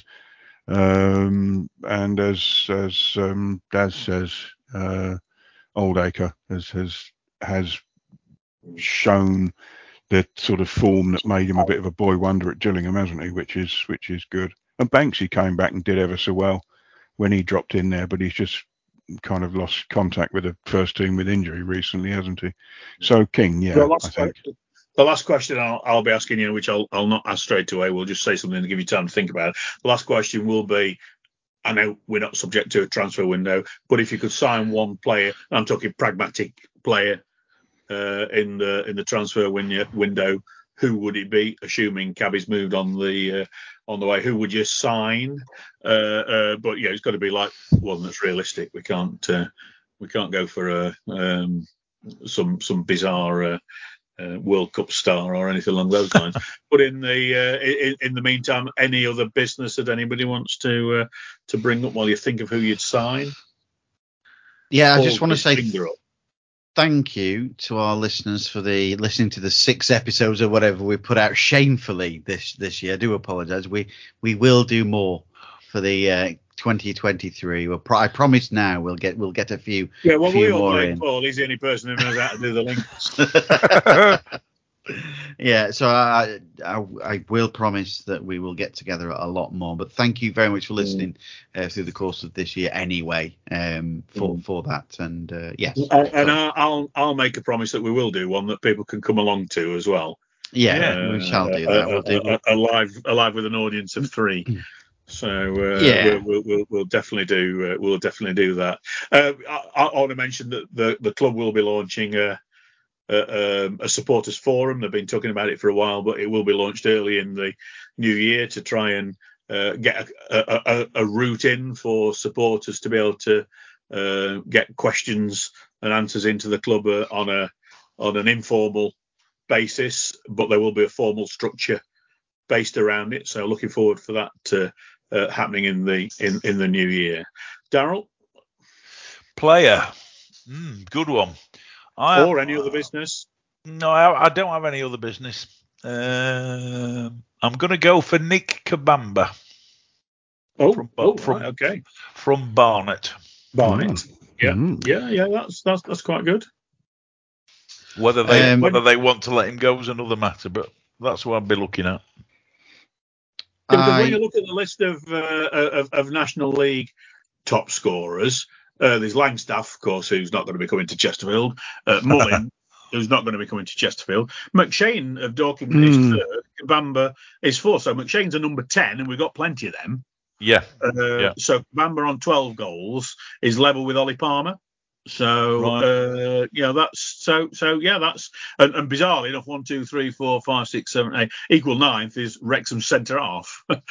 Isaac If it Hayden. the end of a Aaron long Hayden, throw or two from uh, from from time to time. Yeah. So yeah, yeah, that's a, a sensible uh, a, a sensible call, Kabamba. Um, Paul, I got your player would. yet? I have, yeah. I'd like to go for and sending Jack Clark out on loan. Um, I'm going to go for Ryan Colclough of Altrincham. Oh, you nicked my player. Sorry, sorry, Stuart. Oh, I'm so sorry. God, I've got to look for somebody Oh, else now. So sorry. Um, eh, purely because Cook's worked with him before at Wigan, so that's Mm. that's my argument that it, he could, and he is a useful attacking player that would fit into anywhere along in the three behind. Um, and that's that's my uh, my argument for, for going out to get him. Sorry, Stuart. No, it's all right. It's all right. I, you know, I. Well, you could have the same one. You know, we're all mates. He caught he caught the eye, didn't he? He did. Would you consider McShane to be unrealistic? Well, it, it, it- I think he's 32, isn't he? Um, so Mm. it'd be a, it'd be an 18 month type of thing. Yeah. But he does Yeah, score a lot of yeah. goals though. He might want to get over the line. Do you know what I mean? He might be one of those players that you need. You know, when you sign. Mm, yeah, just to, to you know, sort of, yeah, to be a yeah, you know an addition to a to a squad rather than yeah. a Is single is he leader on his gonna- own. Is he going to go full time at 32? Well, I know, I know. Very much doubt Probably it. not. No. Yeah, uh, Um, uh, uh, um, yeah, he, he does score. He, he's actually 28, McShane, but Oh, uh, sorry. Yeah.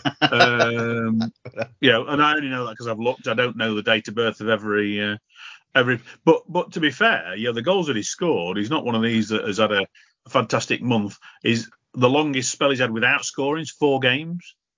Right. Mm. Yeah, So he's, yeah. he's, he consistently scores, but he and he plays in a team that create chances, which you know Chesterfield are a, a team that. So so he'd you know it, it, it'd be a good addition, but you'd sort of Fits think in. well, Yeah. Alternatively, the system play.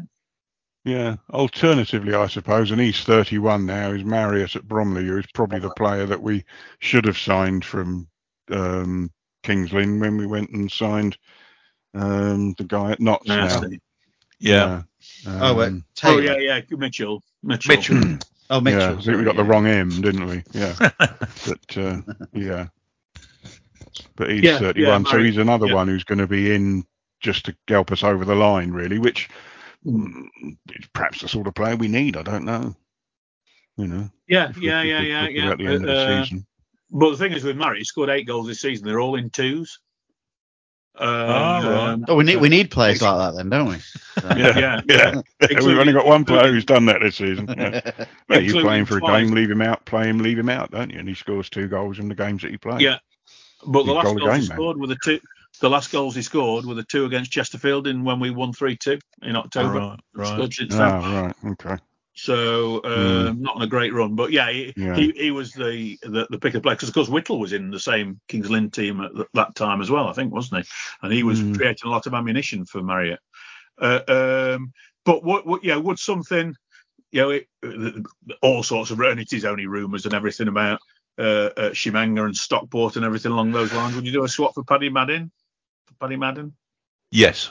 Hmm. yeah. Interesting. Uh, I'd, yeah. I'd like to. I- I'd go for that. I- I'd be happy with that. Mm. The, the, the, the Uh, other one I heard Yeah, thrown Madden out the other impressed day, me for Phil. Stockport last season playing here. Yeah. Mm. Yeah. The other one thrown Well, about the other day, and this may be completely left field, was a return for one Armand Gnanduillet. Funny enough, I was talking about him earlier on today. Uh, not in that context, uh, um, but no, it, it, it was no, it was the other day at the kids' party, which I mentioned earlier on, when when the uh, uh, uh, Quigley and and uh, Grimes were asked for their you know favourite players, and I, I recounted the story when Gnanduillet signed, and he only spoke French, so he came with a French teacher from St Mary's School who came alongside with a nun. It's the only time I've ever been in a with a nun and he's doing all his uh, all his answers in uh, in French, and the the teacher's translating them in an absolute sterling job. But then uh, somebody sort of says, "Yeah, what what sort of player do you do you like and model yourself on?" And he's going on in French, and you just heard in the middle of a French sentence, "Andy Carroll," and it was all right. You didn't translate that. We got that. Yeah. So yeah, Gnanduillet is playing in uh, in France again, isn't he? Uh, uh, Le Mans, back, is back in France. L- yeah, Le Mans or somewhere like that. Yeah, so he could race very quickly, beer in 24 hours. But they're certainly the Belgian Spireites will be very happy with them. They're uh, they're over for the West Brom game. Nine of them coming from Brussels Good. for the West Brom game. So uh, I, I know that because I fetched the tickets today. So um, yeah, yeah, they uh, they booked booked on the plane and Ryanair I think are going on strike that day, so they've had to go and find a, a nine seater van. Huh. So uh, uh, uh, I mean, they could come in yeah, Armand's uh, 24 hour uh, Yeah. couldn't they? So, Yeah, yes. Well, they were great friends with Armand. They, he, he had some sort of cordial drink that he absolutely loved that he couldn't get in England, and every time they came over, they brought some with them. So they, they had a bit of uh, uh, a bit of a, a, a bromance going on with with Armand and the Belgian Spireites. Well, Uh, it, it's, for it's inevitable he'll be back then. Well, Yeah. I'm sure they I'm sure Yeah. they're keeping in touch with him. But but yeah, that that, that that'd be all right. That I'd, I'd, I'd settle for that. I'd definitely well settle Byron for, Harrison. Might as well Mm, Byron right. Harrison. Yeah, I, I, I wouldn't settle for that. what, he was a replacement for All- all Owen those, Doyle. yeah, Col- Col- Colclough, McShane, Madden. Uh, who was the other one? We had uh, Kabamba. uh, Kab- uh, Kabamba. uh, uh, Kabamba. Kabamba, yeah. Yeah, any of them would do. I'd, I'd take any of them. They'd, they'd all improve the squad. That's uh, that that's for sure. But like you say, you you, you just think there's going to be people go out on loan.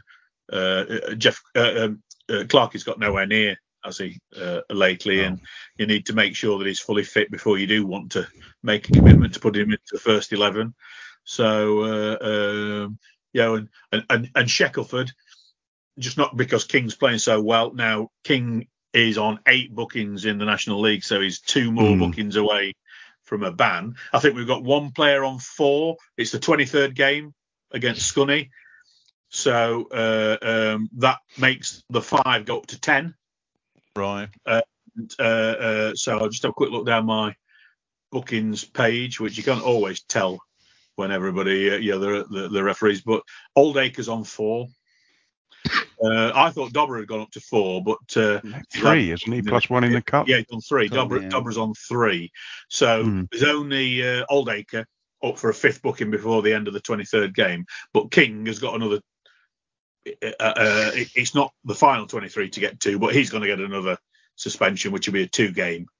Uh, uh, he, he won't not get two more bookings before No. the next uh, the next deadline, will he? That's that's for sure. Hmm, yeah. But uh, one of the amazing things is is Joe Quigley's not had a single yellow card yet, with all the physical battles he gets in, which shows that he's the the injured party rather than the guilty party Yes. Mm. most of the uh, most of the time, isn't he? So Hmm.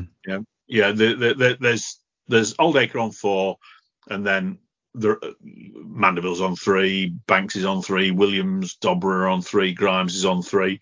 And for, for Grimes to have played every minute of every match and only be on three yellow cards is a great testimony to him as well. Yeah. For a centre back, yeah. Hmm. Yeah, so there we go. So right, we uh, uh, we got not much any other business, which we did that. We said our uh, bit. So it comes to me to wish everybody a happy new year, a successful new year. Personally, more importantly, uh, as far as this podcast concerned, for Chesterfield Football Club, Paul Cook and the uh, the guys. We will be back in the new year as Paul's uh, promised.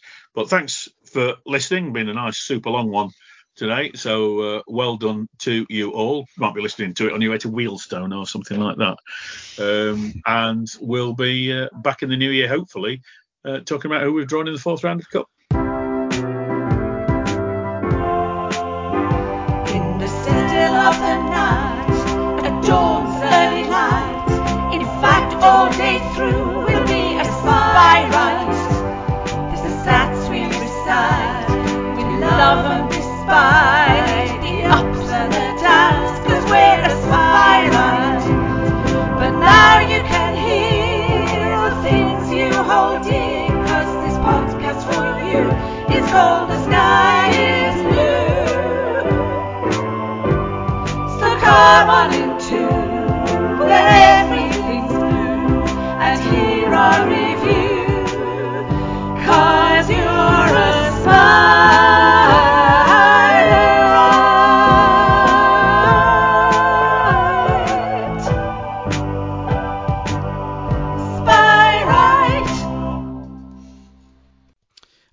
Like this podcast, then don't forget to subscribe. Please rate and review us on Spotify, Apple, and Google Podcasts, and many of your favorite podcast providers.